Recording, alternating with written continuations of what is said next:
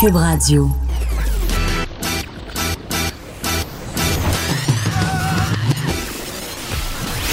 Pour elle, il n'y a jamais de mauvaise question. De 13 à 15. Les effronter. Avec Geneviève Peterson.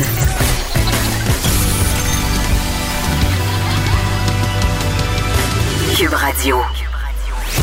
Bonjour tout le monde, j'espère que vous allez bien. Mon éco-anxiété vient de grimper et là, pardonnez l'expression bien sagnéenne, je vous la traduirai ensuite. Mon éco-anxiété, donc, vient de grimper dans le taper. Dans le taper, ça veut dire dans la barrure, OK? Elle est à son maximum. On utilisait souvent ça quand on voulait parler d'aller vite en skidoo ou d'aller vite en motocross. Donc, mon éco-anxiété est dans le taper parce qu'on a des euh, télévisions en studio. On peut regarder un peu tout ce qui se passe pendant qu'on anime des spectacles de radio. Et là, je viens de voir qu'il y a un groupe de scientifiques qui vient de prédire que depuis deux, que d'ici 2100, la Terre allait se réchauffer de tellement de degrés qu'on allait tous mourir. Donc, je sais pas qu'est-ce que ça donne de continuer. Pour vrai, je suis vraiment rendue que je me pose de plus en plus la question à force de tomber sur des articles de plus en plus alarmistes. Je niaisais l'autre fois avec Master Bugarici, il me communiquait, puis Dave Morgan aussi m'en parlait, nos deux collaborateurs. Il me disait, écoute, moi, je suis rendue tellement que je capote avec l'écologie, l'environnement, la terre, euh, que je pense qu'il n'y a plus rien à faire. Je suis découragée. Et là, il me demandait à la blague, Dave Morgan, de lui proposer quelques documentaires sur Netflix qui sont euh, climato-optimistes. J'en ai pas trouvé. J'en ai trouvé aucun. Même que quand j'ai fait une recherche, parce que je voulais un peu lui revenir avec ça, quand j'ai fait une recherche, euh, j'ai tombé dans le vortex des documentaires vraiment déprimants. Donc, à chaque jour, une nouvelle nouvelle pour nous dire à quel point la Terre s'en va chez le diable. Et c'est drôle parce que je parlais avec un champion euh, de motocross la semaine passée, puis je disais, hey, euh, t'as pas l'impression que ton sport sert un peu à rien, t'as pas l'impression que ton sport pollue. Puis il me dit, moi, je suis allé faire des spectacles en Chine, puis après avoir vu ce que j'ai vu là-bas, je peux juste te dire que les émanations de ma motocross vont rien changer. Puis je dois dire que je suis assez d'accord. C'est vraiment je dois dire ça. Puis Patrick Lagacé avait essayé de le faire dans une chronique qui avait déclenché, euh, bon, moins, euh, moins de haine que sa chronique sur les milléniaux, mais quand même. Il avait essayé de dire qu'il n'y avait pas grand-chose à faire pour l'écologie parce qu'évidemment, ailleurs dans le monde, personne se forçait. Et quand je, quand je suis allée en Inde, là, puis que j'ai vu toutes les personnes prendre un petit morceau de charbon à l'heure du souper et faire brûler ça, puis il y avait une espèce de fiume au-dessus de la ville, je me suis dit, peu importe peu importe mon petit bac de récupération, peu importe euh, mon bac euh, de compost, tout est perdu. Donc, j'ai pris ma carte du Costco. Tout ça pour vous dire ça. j'ai pris ma carte du Costco et je participe activement au capitalisme sauvage ainsi qu'à la destruction de notre planète. Mais c'est pas grave parce que d'ici 2100, on sera plus là. Si je me fie à ce groupe de scientifiques euh, que je viens de voir passer à la télé, une augmentation massive du climat. Achetons-nous tous des airs climatisés, ce qui va vraiment contribuer au problème. Un article de Tommy Chouinard euh, du journal La Presse fait beaucoup jaser en ce moment, puis je comprends très bien. C'est un article sur les milieux familiaux, donc il s'agit de nos enfants, nos enfants. Euh, c'est que les plaintes explosent contre les garderies privées en milieu familial depuis l'adoption de nouvelles formes, euh, normes, pardon, minimales de sécurité. Ça fait un petit peu plus qu'un an.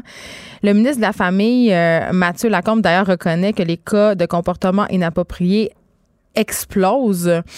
Et quand même, là, juste pour qu'on comprenne mieux de quoi il s'agit, là, on parle pas de des petites incartades, on parle pas d'une gardienne qui est un peu bête. On parle de, gardiennes, malheureusement, ce sont majoritairement des femmes qui travaillent euh, en milieu de garde pour des raisons dont, on pourrait reparler prochainement, mais ce sont beaucoup des femmes, euh, les éducatrices en milieu familial.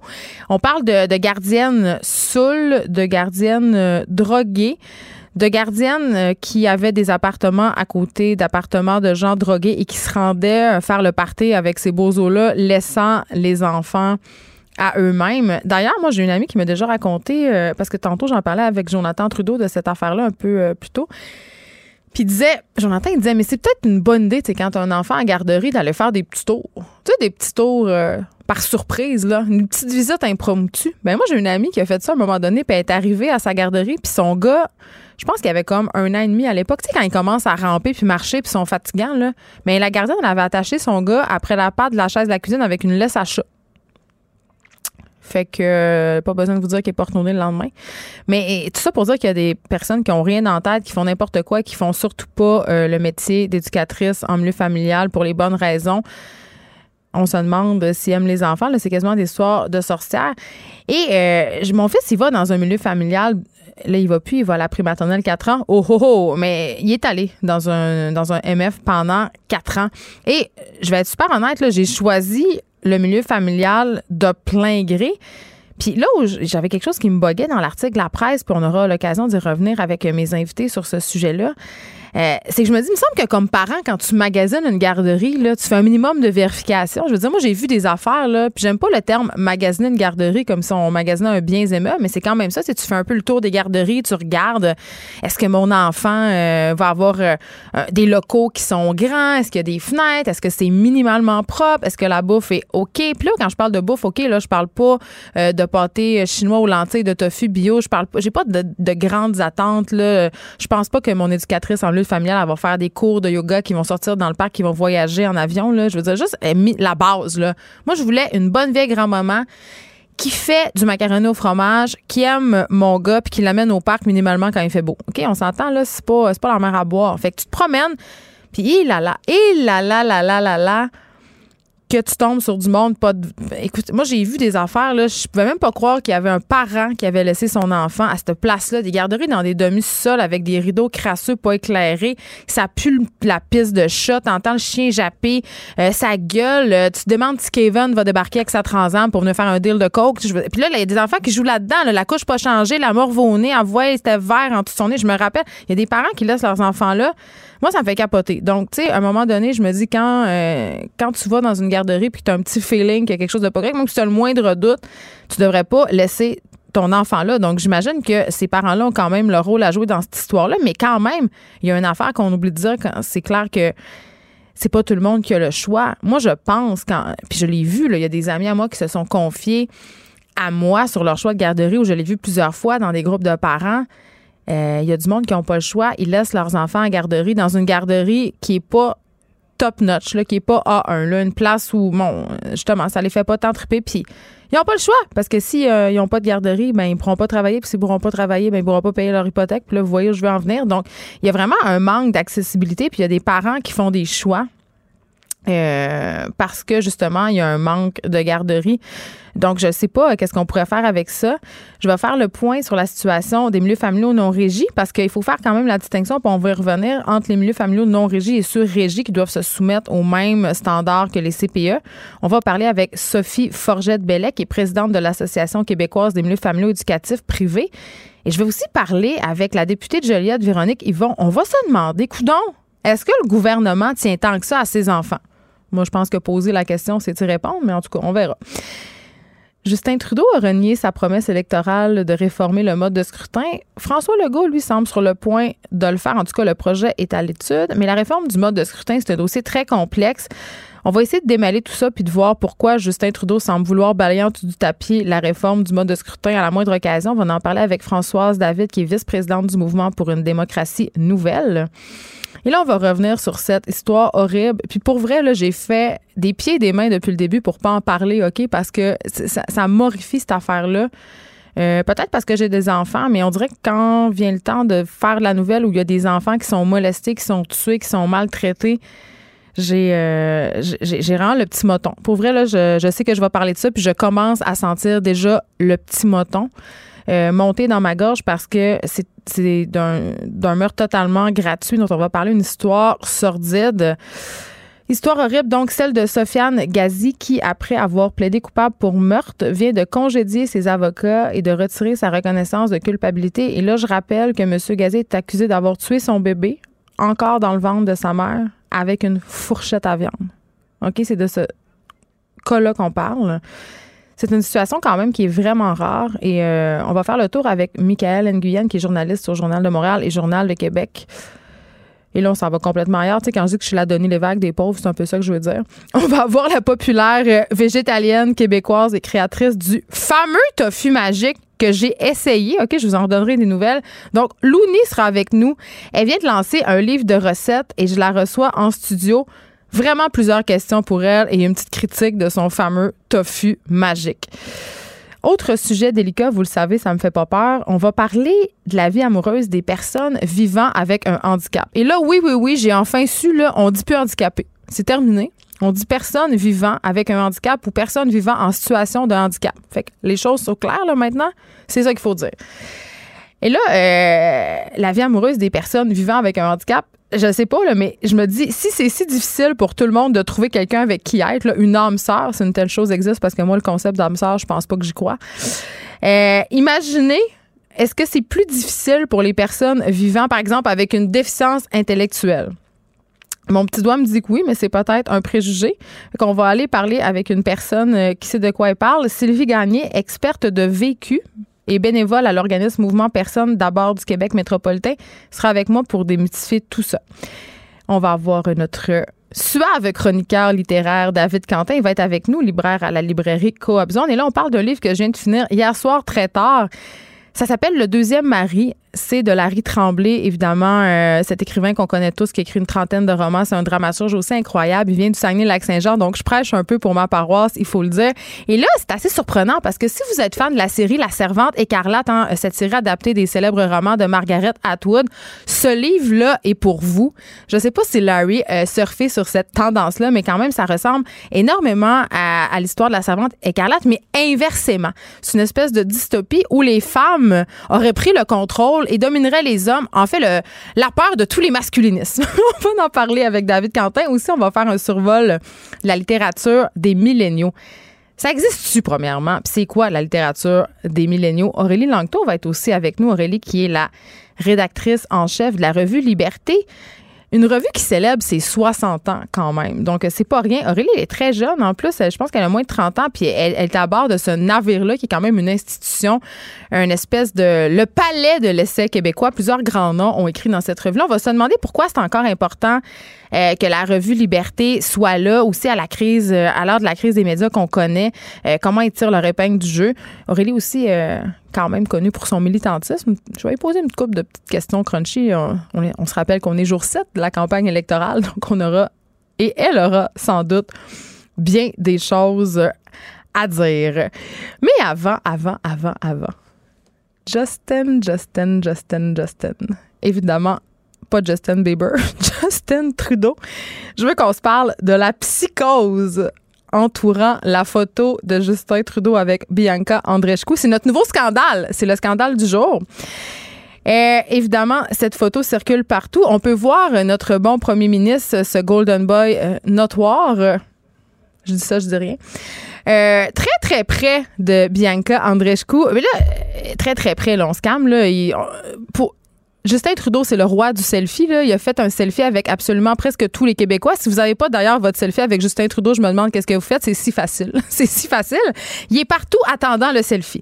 Donc, il a pris une photo avec Bianca Andreescu on peut comprendre euh, en lisant, si on veut, son langage corporel qu'il l'apprécie beaucoup. Puis tout le monde l'apprécie. Le Bianca Andreescu, c'est la nouvelle reine du monde. Elle a gagné le US Open. Tout le monde est bien fier qu'elle soit canadienne. Jusque-là, tout va bien. Et là, il y a des gens qui disent que euh, Justin était un peu trop près de Bianca Andreescu, euh, qui a seulement 19 ans. Je veux le souligner au passage. C'est peut-être là que les gens ont peut-être un petit problème. Et là, je me demande, on est-tu en train de capoter pour rien? Parce que là, il y a des gens qui ont calé des MeToo, là. Est-ce que Justin euh, est dans une situation de MeToo parce qu'il exerce une certaine proximité avec euh, la joueuse de tennis Bianca Andreescu? Honnêtement, je pense que non. Dans un shooting photo de médias comme ça, il devait avoir des milliers de photographes. Ça s'est passé en trois minutes. Il y a des milliers d'angles qui sont possible, OK? Donc, celui-là est particulièrement, ben, je dirais un peu malaisant. Ça nous rappelle un peu la photo de Trump. Là. On pouvait l'apercevoir en train de checker dans le décolleté d'une madame. Là. Mais tu sais, c'est un hasard de la photo. Ou, peut-être qu'il s'est fait poigner en train de regarder dans son décolleté. Va savoir. Mais est-ce que c'est vraiment grave? Est-ce que c'est un MeToo? Évidemment, l'opposition s'est emparée de ce pseudo-scandale-là. Mais à mon sens, c'est tellement ridicule. Je veux dire, si on n'est plus capable de prendre une photo avec quelqu'un, Ustel, 19 ans, sans pouvoir mettre son bras autour d'elle. J'avoue par contre que sur la photo où on peut voir Justin un peu de côté, elle a l'air mal à l'aise. Mais encore là, est-ce que c'est un effet de photo? Je veux dire, je pense qu'on est en train vraiment de monter quelque chose en épingle et je pense que l'opposition essaye de faire du millage sur quelque chose qui veut pas dire grand-chose. Voilà. Euh, avant qu'on aille à la pause, euh, je ne sais pas si vous connaissez le groupe Bleu Jeans Bleu. Euh, eh bien, ils font une collaboration avec le magasin IGA parce que vous savez, les épiceries IGA vont enlever tous les sacs de plastique. C'est devenu l'épicerie la plus écologique au Québec. On va euh, même plus avoir. Euh, ils vont accepter même qu'on apporte nos contenants de plastique pour qu'on puisse apporter sa bavette de bœuf soi-même. Et là, je veux qu'on entende parce que c'est un groupe que j'aime beaucoup Je veux qu'on entende l'extrait de, de la pub. Oublie pas tes sacs. Oublie pas de pas oublier tes sacs. Tu vas toujours travailler avec un sandwich au ballonné. Tu sauterais jamais dans l'eau sans ton beau speedo. Quand tu pars en voyage, t'oublies jamais tes bagages. Fait que quand tu vas sur pour ton Bleu Jeans Bleu, c'est un groupe un peu, euh, un peu drôlatique, je dirais. Ça rappelle un peu l'humour des trois accords. Ils se prennent pas au sérieux, mais c'est très, très bon. Ils sont très connus pour leur chanson Coton Watté. Et là, euh, cette collaboration-là, évidemment, pour inciter les personnes, les gens à ne pas oublier nos sacs, euh, arrive. euh, bon, je pense que c'est une bonne chose, mais évidemment, c'est une pub chantée qui va nous rester dans la tête pour toujours. Mais je veux juste rappeler à notre, à notre mémoire qu'à une certaine époque, les artistes qui collaboraient avec les publicitaires étaient vraiment vus comme des espèces de vendus, des gens qui avaient vraiment euh, abandonné toute considération éthique au profit du capital, alors que maintenant, c'est plutôt bien vu. Plusieurs humoristes font des campagnes de publicité pour des épiceries, pour des marques de voitures. Plusieurs euh, groupes de musique prêtent leurs chansons pour des marques parce qu'évidemment, on connaît la crise dans laquelle l'industrie de la musique est plongée en ce moment. Il faut bien manger. Mais je trouve que dans le cas euh, de Bleu, Jeans Bleu et d'IGA, c'est particulièrement réussi. Ça me donne envie euh, d'apporter mes sacs. Geneviève Peterson, la seule effrontée qui sait se faire aimer. Jusqu'à 15, vous écoutez Les effrontés. On revient sur cette histoire de garderie, les milieux familiaux qui sont qui croulent en fait sous les plaintes. Euh, ça a presque doublé en un an. On avait 500 plaintes a deux ans. On en est maintenant à presque 1000. Une situation qui préoccupe tout le monde. J'en parle avec Sophie Forget-Bellec, présidente de l'Association québécoise des milieux familiaux éducatifs privés. Bonjour, Madame Forget-Bellec.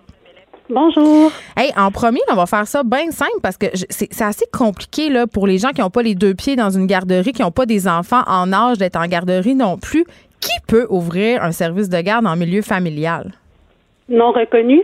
Ben, on va faire la différence après parce que ça aussi, c'est mêlant. Parfait. Une personne non reconnue doit offrir des services de garde comme personne physique. Donc, elle ne peut engager personne ni se faire assister. Une personne non reconnue doit posséder son RCR, ne pas avoir d'antécédents judiciaires, de là les absences d'empêchement, avoir un cours MAPAC, 12 heures gestionnaire des établissements, ainsi que toute la formule des enfants qui sont comptés dans son ratio. OK. Et là, euh, bon, vous avez fait allusion à- aux garderies régies et à celles non régies. C'est quoi la différence entre les deux milieux, mettons? OK. Si on y va par les deux milieux, un milieu non reconnu n'est pas régi par un bureau coordonnateur, alors qu'un bureau, euh, un, un- voyons, un service de garde reconnu est régi par un bureau coordonnateur. Donc, le MFA envoie la charge, la charge de la santé et la sécurité au bureau coordonnateur pour ces milieux-là. Mais OK, quand on parle des plaintes dont il est question dans l'article euh, de la presse, on parle de gardiennes qui ont abandonné des enfants, qui ont laissé des enfants à eux-mêmes pour aller je ne sais où, des gardiennes saoules, des gardiennes qui vont se droguer à côté. Est-ce que, à votre connaissance, ça se passe davantage dans les milieux non régis? Ça peut se passer dans tous les milieux. Là, je vais juste faire abstraction deux petites secondes à la plainte. Quand on mentionne les plaintes qui sont inscrites dans la presse, vous avez le nombre de plaintes qui est à 1000 quelque chose et vous avez plainte retenue. Plainte retenue veut dire que le ministère de la Famille s'est déplacé dans ces milieux-là et il manque une étape à ce, à ce reportage-là qui est plainte en garde illégale qui a été conf- non conforme aux demandes et il est à zéro. C'est-à-dire, oh, ben, il n'y a pas de eu de garde illégale dans les 900 visites qui ont été faites. mais c'est quoi une garde illégale? C'est une garderie qui ne rencontrerait pas les critères du milieu familial non régi dont vous, que vous évoquiez au début? Oui, exactement. OK, mais quand même, je repose ma question. Comment ça se peut euh, qu'une gardienne qui, bon, se soumet à ces règles-là, qui suit son cours de RCR, bon, ça, c'est quand même assez fastidieux, elle suit son cours MAPAC, elle ouvre, puis là, tout d'un coup, elle peut exercer ses fonctions sans que personne vienne vérifier rien, et là, ça donne lieu parfois à des situations malheureuses comme on a pu lire dans la presse. C'est. Euh, Pour l'instant, pour les plaintes, on sait que les parents peuvent faire des plaintes, les bureaux coordonnateurs, les syndicats, les voisins, le ministère de la Famille peut se faire lui-même une plainte. Des cas comme on a vu présentement, le ministre mentionne, c'est parce qu'il ne sait pas où sont ces milieux-là. Pourtant, il a la possibilité avec Revenu Québec de le savoir. Ben oui, parce que parce que les parents, moi c'est ça que je comprends pas, euh, Madame Forget Bellec, c'est que euh, au bout du compte, au bout de l'année, fiscalement, le gouvernement offre quand même le remboursement aux garderies en milieu familiaux euh, non régis, donc il subventionne par la bande quand même ce système-là. Donc pourquoi ne pas régir tout simplement toutes les garderies en milieu familial? Comme ça, on sortirait et on évacuerait beaucoup, beaucoup de problèmes, là?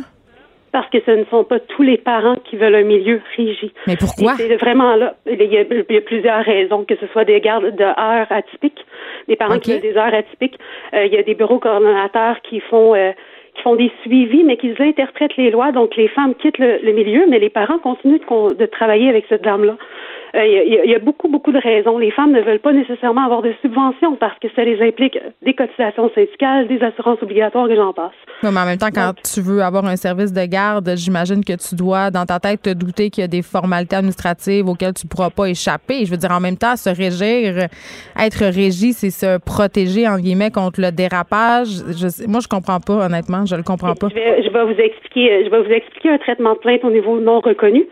La plainte, elle est, elle est logée au ministère de la Famille, à la DPJ ou à la police. C'est simple comme ça. La plainte, elle doit se faire à, ces trois niveaux-là. une plainte en milieu régi passe par un bureau coordonnateur qui est voté par un CA, qui ensuite amène des plaintes administratives. Donc, la plainte, généralement, dans le milieu régi, ne s'en rend même pas au MFA.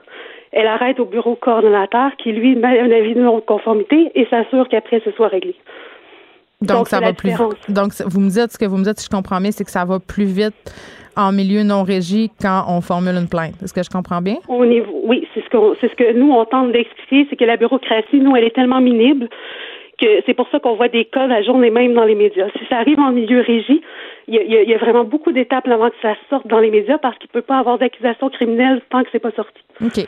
Moi, quand je vous écoute puis quand je lis euh, ce type d'article-là, comme mère, j'ai l'impression que n'importe qui peut s'ouvrir une garderie. C'est peut-être les impressions que vous avez. Par contre, quand on regarde les lois, les formalités, nous avons des responsabilités.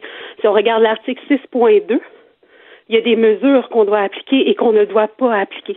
Donc, ce n'est pas n'importe qui qui peut faire ce métier-là sans responsabilité.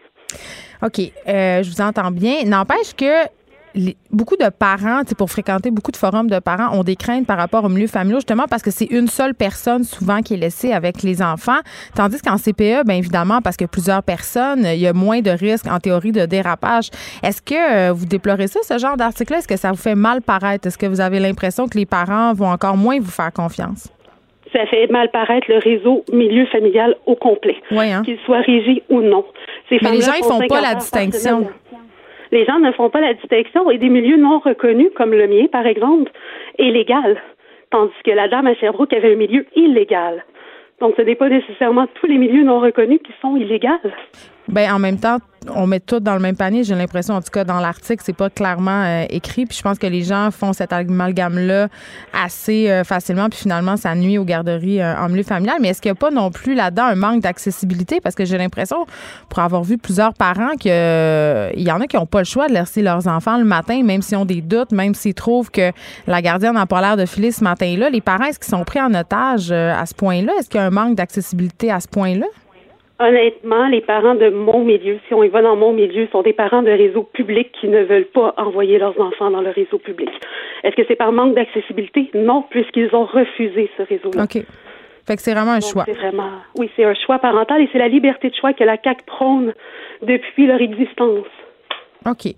Écoutez, merci beaucoup, Sophie Forget-Bellec, de nous avoir parlé. Je rappelle que vous êtes présidente de l'Association québécoise des milieux familiaux éducatifs privés. On s'en va tout de suite parler avec Véronique Yvon, députée péquiste de Joliette et porte-parole du troisième groupe d'opposition pour la famille. Bonjour, Madame Yvon.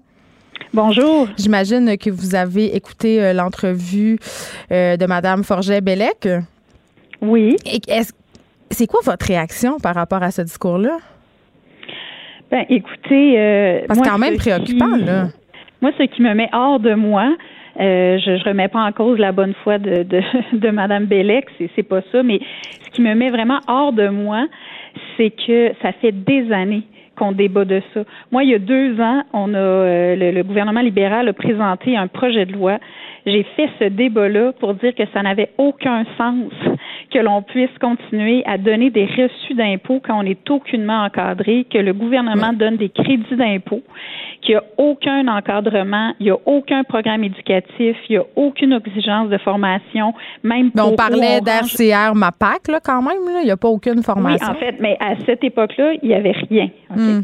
Et donc, euh, nous, c'est sûr que c'est un gros combat qu'on a fait. Puis pourquoi je suis fâchée, je vais venir aux exigences minimales, mais c'est que à l'époque, le gouvernement actuel qui était dans l'opposition, c'était Mme Guilbeault, la vice-première ministre, qui était la porte-parole. Elle était contre. Elle s'est battue contre tout encadrement euh, en disant qu'il fallait laisser, laisser la complète liberté. Puis moi, il y a quelque chose qui me dépasse au-delà de l'aspect financier, c'est qu'au Québec, on demande des permis pour un tas de choses pas mal moins importantes et essentielles que de s'occuper des enfants. Il faut un permis euh, du MAPAC pour garder des animaux. Puis, on n'est pas obligé d'avoir un permis, puis on peut donner des reçus d'impôts et avoir des déductions fiscales pour garder des enfants. Donc, ça, ça me met hors de moi. Et euh, je voudrais que oui, ce qui, la seule chose qui a été modifiée à l'époque, il, y a deux ans, c'est de dire qu'il va y avoir trois exigences minimales avoir une assurance, avoir un cours euh, de RCR et ne pas avoir une preuve qu'on n'a pas d'antécédent, donc pas d'empêchement. Mais c'est dans tous les milieux où on est en contact avec des enfants, c'est la base. Oui, et moi, je me suis battue, on était dans le minimum du minimum, hmm. et j'ai dit, mais là, il va falloir que ces preuves-là soient envoyées au ministère et ça a été refusé. Les libéraux et les caquistes ont dit non, non, non, on va laisser ça comme ça. Tout ce qu'on va demander, c'est que euh, la gardienne montre les preuves aux parents. Mais le parent, là, il s'y retrouve pas. Je veux dire, est-ce qu'il connaît toutes les règles? Est-ce qu'il connaît toutes les différences entre les services de garde privé, régie, privé, non régie, subventionné, pas subventionné, milieu familial, régie, pas régie? C'est ben, vraiment. le parent, euh, le parent de vous puis moi, là, puis la boîte à bois, il veut une place en garderie. C'est pas mal tout ce qu'il veut. Puis il veut que son enfant, en fin de la journée, revienne en vie puis qu'il aille manger. C'est pas mal ça, là. Il y a des gens désespérés. Ben oui, mais on, a des. Écoutez, je veux bien, là, on, espérait tous un milieu de garde extraordinaire pour nos enfants, mais la vérité, c'est que souvent, on se contente de la base parce qu'on on n'a rien d'autre. Le gouvernement n'a rien d'autre à nous offrir. C'est pas tout le monde qui a les moyens de payer 30, 40 dollars par jour pour envoyer son enfant dans un milieu privé. Je comprends qu'on a droit à des crédits d'impôt, mais encore faut-il avoir le mm-hmm. cash flow pour l'absorber, ce montant-là. Et ça, ça en est un problème. C'est ça le problème, moi, je trouve. Ben, ben le oui, en fait, le problème est à tellement de niveaux. Le problème, c'est qu'en ce moment, il y a 40 000 enfants qui sont euh, en attente d'une place en, euh, vous qu'on parle du guichet? CPE. OK? Ça fait quatre ans que j'attends. Ça fait quatre ans que j'attends. Jamais eu un appel. Tout à fait. Puis quand on parle de priorité du gouvernement qui nous dit la main sur le cœur que les enfants c'est sa grande priorité puis c'est mhm. pour ça qu'il développe des maternelles quatre ans, ben moi je m'évertue à dire depuis des mois est-ce qu'on peut avoir les priorités à la bonne place? Puis si on pense vraiment au bien-être, à la sécurité des enfants, par leur développement, ben, on devrait développer des places de qualité sécuritaire qui vont offrir ce qu'il y a de mieux à nos tout petits, pas juste à quatre ans, mais à un an, à deux ans, à trois ans, puis faire en sorte que ces 40 000 parents-là qui attendent une place qui les satisfasse en termes de qualité, ils puissent obtenir cette place-là. Parce que là, on va créer un droit à la maternelle quatre ans, mais le corollaire d'avoir un, un, droit pour une place en service de garde de qualité, il est toujours pas là.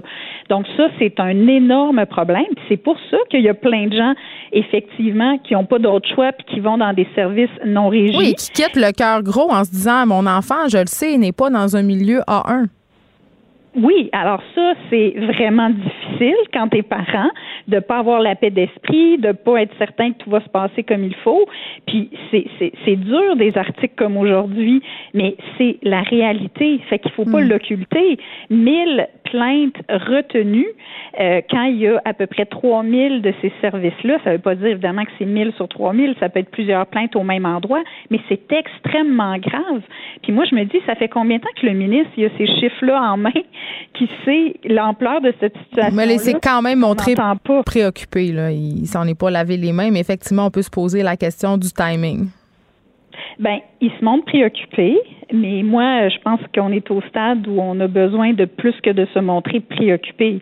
Moi, j'ai demandé et je demande clairement au ministre aujourd'hui qu'il dépose un projet de loi pour faire en sorte que si tu veux avoir un service de garde en milieu familial, tu te conformes, c'est tout, aux exigences.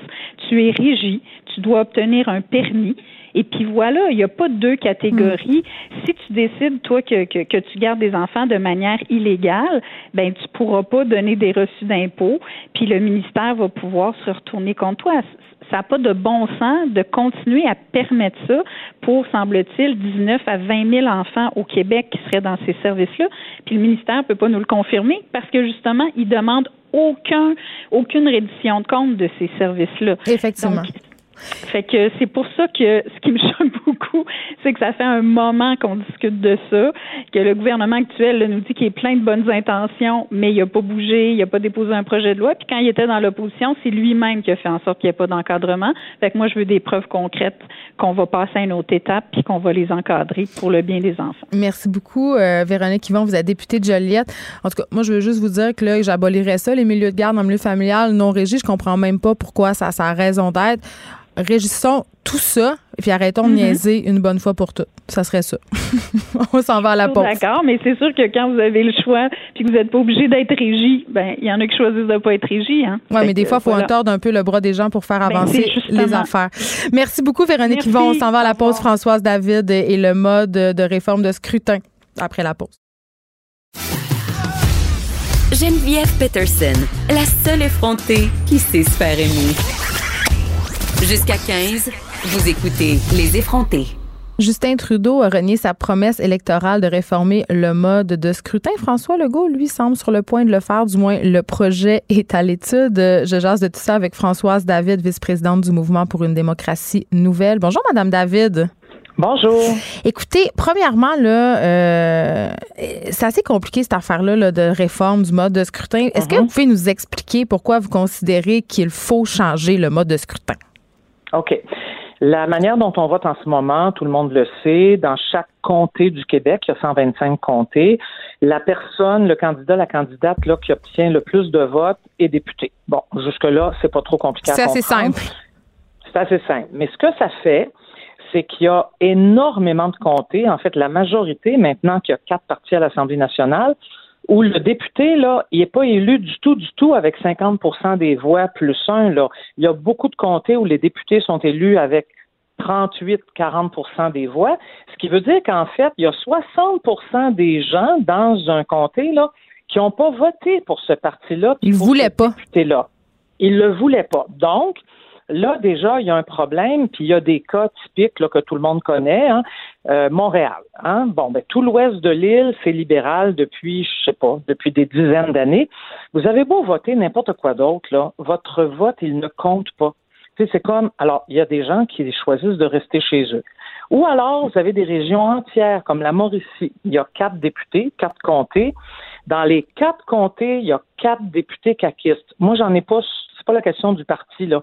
C'est le fait de se dire qu'une région entière est représentée par un seul parti, alors qu'en fait, et dans ce cas-là précis, en Mauricie, dans les quatre comtés, la majorité des gens n'ont pas voté pour la CAQ. C'est donc un système qui favorise souvent les deux plus gros partis historiquement au Québec. Là, mm. pour les gens de ma génération, on se rappelle des bleus puis des rouges, puis c'était juste ça. Et deuxièmement, c'est comme s'il n'y avait pas d'autre opinion que celle des deux partis majoritaires, alors qu'aujourd'hui, on est en 2019, il y a toutes sortes d'opinions qui s'exercent, qui s'expriment au Québec. Il y en a avec lesquelles vous et moi, on peut être d'accord, puis d'autres pas d'accord, mais la démocratie, c'est le principe que les idées, les opinions, ça doit circuler, puis ça doit pouvoir s'exprimer par un vote. Fait que le changement qu'on propose, juste pour qu'on se comprenne bien, c'est qu'il y ait au moins 78 à 80 députés de comté. Fait qu'on en garde des comtés, ça pourrait être un peu comme les comtés fédéraux. Là. Il, y a, il y a 78 comtés fédéraux au Québec. Ça pourrait être les mêmes au provincial, dont chaque, chacun de ces comtés-là aurait son député. Mais le même jour, à la même heure, là, dans l'isoloir, on ferait un deuxième vote qui serait un vote, cette fois-là, pour un parti avec des candidats régionaux. Donc, ça coûterait plus cher? Ça coûterait plus cher? Qu'est-ce qui coûte plus cher? Ben, faire deux votes, compter tout ça, là. pourquoi on ne veut pas le faire? Non, non, non, Regardez, regardez, regardez. Euh, premièrement, ça ne coûte pas plus cher en termes de bureau de scrutin. Là. Bon, fait que ça, c'est une bonne chose. quand on vote au municipal, là, vous le savez, on vote à la fois pour le maire d'arrondissement, pour ses conseillers, le maire de Montréal, puis ses conseillers. On fait tout ça, vous puis moi, là, en même temps. Fait qu'on pourrait faire la même affaire. Oui, Exactement, là, puis ça, ça se fait dans une centaine de pays dans le monde, on n'est pas tout seul. Mais pourquoi on est si loin de même? Pourquoi quoi? Pourquoi on va pas, pourquoi on l'adopte pas ce mode de scrutin-là? Parce que ce que si j'entends ce que vous me dites, Mme David, c'est que c'est carrément antidémocratique, notre mode de scrutin actuel. C'est exactement ce que je prétends, mais je suis pas la seule à le prétendre. René Lévesque, en son temps, disait que c'était un mode de scrutin infect, mais lui-même, dans son propre parti, il n'a pas réussi à mettre ça dans le programme. Pourquoi? C'est bien simple. Parce que quand un parti arrive au pouvoir, il veut plus le faire. Mais pourquoi? Pour c'est ça. Parce que là, Justin euh, Trudeau, justement, il manque pas une occasion de balayer sous le tapis, euh, justement, cette réforme du mode de scrutin. Pourquoi? Alors, dans, c'est clair que pour Justin Trudeau, ça fait déjà deux ans que c'est terminé. Là. Euh, lui, il a fermé la shop. Il a dit de toute façon, personne n'en veut. Excusez-moi, mais c'est parce qu'il n'a pas consulté grand monde là, à travers le Canada. Mm-hmm. Mais lui, il a pris go au pouvoir. Il a fait comme les autres.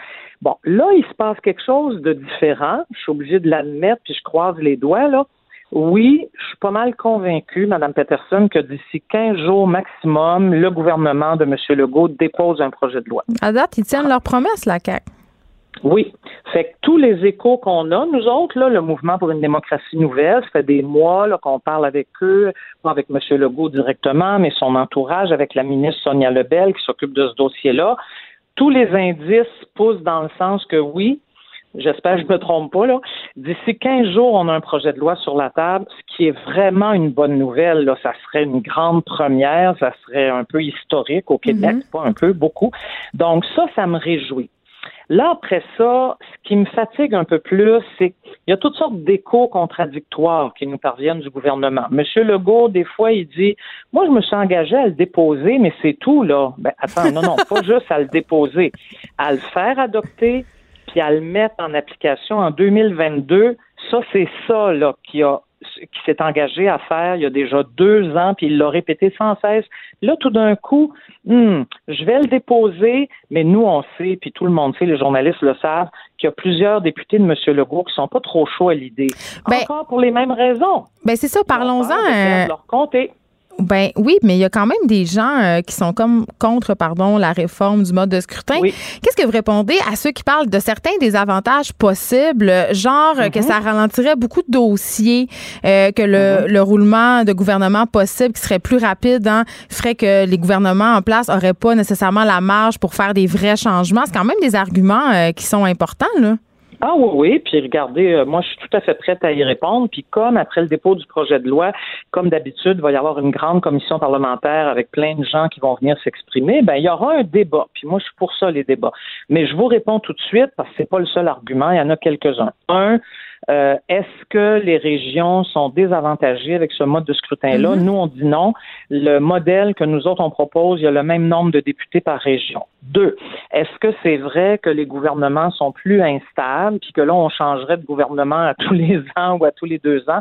La réponse, c'est non, à cause du mode de scrutin que nous autres, on propose, qui n'est pas le même ni en Italie ni en Israël, où là, c'est vrai que les gouvernements changent souvent. Nous autres, on propose un modèle mixte avec des députés de comté, puis des députés de liste. Puis ça, ça fait beaucoup plus de stabilité. Puis l'autre chose intéressante, c'est ça qui se passe dans les pays où il y a ce que nous autres on propose, comme l'Écosse, comme l'Allemagne, comme la Nouvelle-Zélande, c'est c'est rare qu'un parti tout seul, avec ce qu'on propose, ait la majorité complète des députés. Mm-hmm. Il est obligé de former une coalition avec un autre parti. Ils sont obligés de travailler ensemble. Ils ont une plateforme commune, si vous voulez, des engagements communs. Puis il y a même des pays qui ont euh, qui se sont donnés, euh, je dirais, des garde-fous là pour éviter qu'on change trop vite. Si un parti dit oh moi j'ai plus envie de faire partie de la coalition, il peut pas le faire comme ça. Il faut que ça soit après un certain nombre de mois. Il y a plein de moyens qu'on peut se donner pour s'assurer de garder une stabilité, donc d'avoir des gouvernements, oui, qui font avancer les dossiers. Mais l'autre affaire qui est intéressante, les citoyens demandent beaucoup, hein, quand j'étais député, là, je m'en rappelle, ils nous demandent comme politiciens de travailler ensemble au lieu de passer notre temps à nous engueuler. Oui, parce que les gens ont l'impression que c'est un cirque, puis ils ont raison. Mais je veux revenir sur ce que vous avez dit tantôt. oui, ils ont raison. Je veux revenir sur ce que vous avez dit tantôt en terminant, euh, Madame David, à propos des gens qui vont plus voter. On le sait, là, faire sortir le vote des jeunes, c'est très, très difficile. Les jeunes euh, s'intéressent à la politique en théorie, mais en pratique, c'est beaucoup plus difficile. Ils ont l'impression qu'ils peuvent pas changer les choses, qu'ils n'ont pas de pouvoir. Est-ce que mm-hmm. vous pensez que la réforme du mode de scrutin pourrait les aider peut-être à leur redonner goût euh, aux jeunes et aux citoyens en général de retourner aux urnes? Ben, moi, je pense que déjà, là, le fait de savoir que tous les votes sont comptabilisés, puis que tous les votes comptent et que Mm. donc, oui, c'est important d'aller voter parce que additionné à d'autres votes, ça peut faire que dans votre région où il y avait juste la CAQ ou juste le PQ ou juste les libéraux, ben là, il va y avoir d'autres mondes qui vont vous représenter. Moi, je trouve que déjà, c'est quand même un bon argument de vente là, pour aller voter. Maintenant, est-ce qu'il y a une recette magique? Non. Moi, je prétends pas qu'avec ce mode de scrutin-là, du jour au lendemain, tout le monde va aller voter. Mais mettons, je trouve que ça, ça nous donne un meilleur argument de vente. C'est un petit incitatif. Merci beaucoup, Françoise Oui. David, de nous avoir parlé. Je rappelle que vous êtes vice-présidente du mouvement pour une démocratie nouvelle. Merci beaucoup, madame. Bonne journée. Bonne journée. De 13 à 15. Les effrontés. Après avoir plaidé coupable pour meurtre, le Montréalais Sofiane Gazi, qui a tué son bébé encore dans le ventre de sa mère, euh, histoire sordide vraiment, vient de congédier ses avocats et de retirer sa reconnaissance de culpabilité. J'en parle avec euh, Michael Nguyen, journaliste au Journal de Montréal et Journal de Québec. Bonjour, Michael. Est-ce que c'est Michael ou. Michael? Je, je, je veux jamais- Michael. Michael, merci. Je vais être sûre de ne pas me tromper dans ton nom. Écoute, juste avant euh, qu'on parle de ce qui s'est passé, euh, de ce coup de théâtre-là, parce que ça arrive pas souvent, c'est quand même assez rare comme situation de voir un accusé euh, faire volte-face comme ça. Je veux qu'on fasse, je veux qu'on revienne ensemble sur ce qui s'est passé exactement euh, pour euh, dans ce cas-là. Ben, c'est une histoire très, très, très triste. Oui. C'est l'histoire d'un couple, Sofiane Ghazi et sa femme, qu'on ne peut pas nommer sur Mm. du tribunal, qui se sont rencontrés euh, en Algérie. Madame était citoyenne canadienne. Ils ont eu un mariage, ils ont eu deux enfants. Ça allait, au début, ça allait bien. La situation a un peu périclité. C'est, monsieur a eu beaucoup de problèmes d'adaptation quand il est arrivé au Canada et il a commencé à consommer du crack. Il avait un travail, il essaie de travailler, mais évidemment, ça, ça a été difficile. Au final, il faisait plus rien. Le couple allait pas bien, il y avait des engueulades tout le temps. Et à un moment donné, ben, ils ont, ils attendaient un troisième enfant. Donc, madame, elle espérait que tout aille mieux dans l'avenir. Sofiane Ghazi, lui, disait qu'il n'en voulait pas de l'enfant. Il avait même dit une fois à sa femme qu'il aurait aimé qu'elle avorte. Et euh, un jour de juillet 2017, le drame qui arrive, la violence conjugale, la madame appelle la police. Les policiers la préviennent, faites très attention. À la rigueur, allez même loger ailleurs ces nuits juste au cas où parce que madame voulait pas porter plainte contre son Mhm. mari. Elle est restée. Quand il est revenu, il a été chercher une euh, brochette à barbecue. Pendant qu'elle était dans le salon, elle était enceinte de 39 semaines et une journée. Donc, on sait qu'une femme à- accouche vers 42 semaines là, quand même. là. donc le bébé Donc, était à maturité. Exactement. Puis là, il prend une broche à barbecue, il commence à asséner des coups à sa femme. On parle de 19 coups, dont 12 dans le ventre directement qui visaient le bébé. Le bébé il n'était pas encore né, donc il n'avait pas de statut juridique, mais à l'hôpital, les médecins ont procédé à une césarienne et l'enfant est né. Il a pu vivre quelques minutes avant de décéder de ses blessures. Donc c'est pour ça que Sofiane Ghazi était accusé de meurtre. C'est parce que il était accusé d'avoir tué un bébé après que Sa le bébé naissance. est mort, après, à sa naissance. Donc euh, une cause très très émotive, très difficile pour tout le monde. Le procès commence il y a deux semaines. On entend deux témoins, dont la voisine qui raconte les cris qu'elle a entendus sur le quand, quand le meurtre est arrivé. Hmm. Tout d'un coup, Sofiane Ghazi décide de plaider coupable à des accusations réduites. Donc, il était accusé de meurtre prémédité. Là, il plaide coupable de meurtre au deuxième degré et plutôt que ce soit une tentative de meurtre sur sa femme. Et quand Même même, les conséquences ne sont pas du tout les mêmes. Là. On s'expose pas à la même peine de prison quand on, est, on fait face à un meurtre prémédité euh, ou un meurtre au deuxième degré. Là. Ça, donc, dans les deux cas, en fait, c'est la prison à vie, sauf qu'il reste à déterminer combien d'années il devra purger avant d'être éligible à une libération conditionnelle. Exactement. Dans le meurtre premier, c'est 25 ans. Dans le meurtre deuxième, ça varie entre 10 et 25 ans. Ben, c'est quand Donc, même considérable comme différence. Passer 15 ans de plus en détention, le temps est long, c'est certain. Exactement. Donc là, il revient à la cour aujourd'hui pour les plaidoiries, justement, combien d'années il devra purger. Madame doit venir aussi pour expliquer les conséquences que les crimes ont eu sur elle, qu'on imagine absolument bouleversants. Et là, plutôt que ça procède, dès qu'on arrive dans la salle d'audience, ses avocats annoncent que Sofiane Ghazi veut les congédier. Donc là, c'est c'est la stupeur, c'est coup de théâtre. Personne ne comprend vraiment ce qui se passe. Le temps qu'on absorbe le choc. La couronne n'était pas prévenue non plus. Donc, ces avocats ne n'étaient pas au courant, c'est ce que je comprends. Ben, en fait, ses avocats étaient au courant, mais ils avaient prévenu personne encore. Parce Ok. qu'il fallait faire des vérifications. Ça s'est fait tout ce matin, un peu avant que l'audience commence.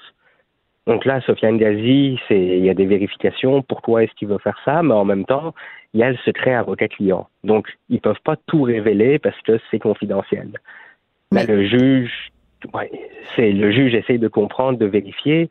Est-ce que c'est pour une question morale? Est-ce que c'est une question d'argent qu'il n'arrive plus à payer ses avocats? Puis non, on apprend que Sofiane Gazit, il annonce lui-même que non, il veut plus de ses avocats. Il dit qu'ils m'ont mal, euh, ils m'ont mal conseillé et donc euh, ils n'ont pas défendu mes droits et donc je veux changer d'avocat. Est-ce qu'on peut soupçonner euh, que c'est un cas de santé mentale? Ben, c'est difficile à dire parce que est-ce que si le procès avait eu lieu, est-ce qu'il aurait plaidé la folie? On ne le sait pas parce que c'est pas arrivé. Oui, mais est-ce qu'il est en train de déraper complètement? Là? Ça se peut là, qu'il soit enfermé puis qu'il, on spécule évidemment, mais je veux dire, on pourrait quand même se poser la question parce que c'est pas très judicieux de sa part. Est-ce qu'il va se défendre lui-même? Qu'est-ce qui va, qu'est-ce qui va se passer? Ben là, il va chercher un nouvel avocat parce Mm. que retirer un plaidoyer de culpabilité, c'est pas une chose facile. J'ai parlé avec euh, la juge retraitée Nicole Gibault qui me disait qu'il est mieux d'avoir des très bons arguments parce que justement, quand il plaide coupable, le juge, il vérifie tout. Est-ce que c'est volontaire? Est-ce que vous avez reçu des promesses? Est-ce que vous avez été forcé? Est-ce que est-ce que c'est sûr que vous plaidez coupable en sachant les conséquences? C'est comme un peu se a- parjurer que de revenir sur sa parole, entre guillemets. Oui, mais en même temps, c'est son droit. Tant qu'il n'a pas Mm. écopé de sa sentence, il peut toujours tenter sa chance. Mais ça va, ça va pas être facile. Le juge l'avait dit.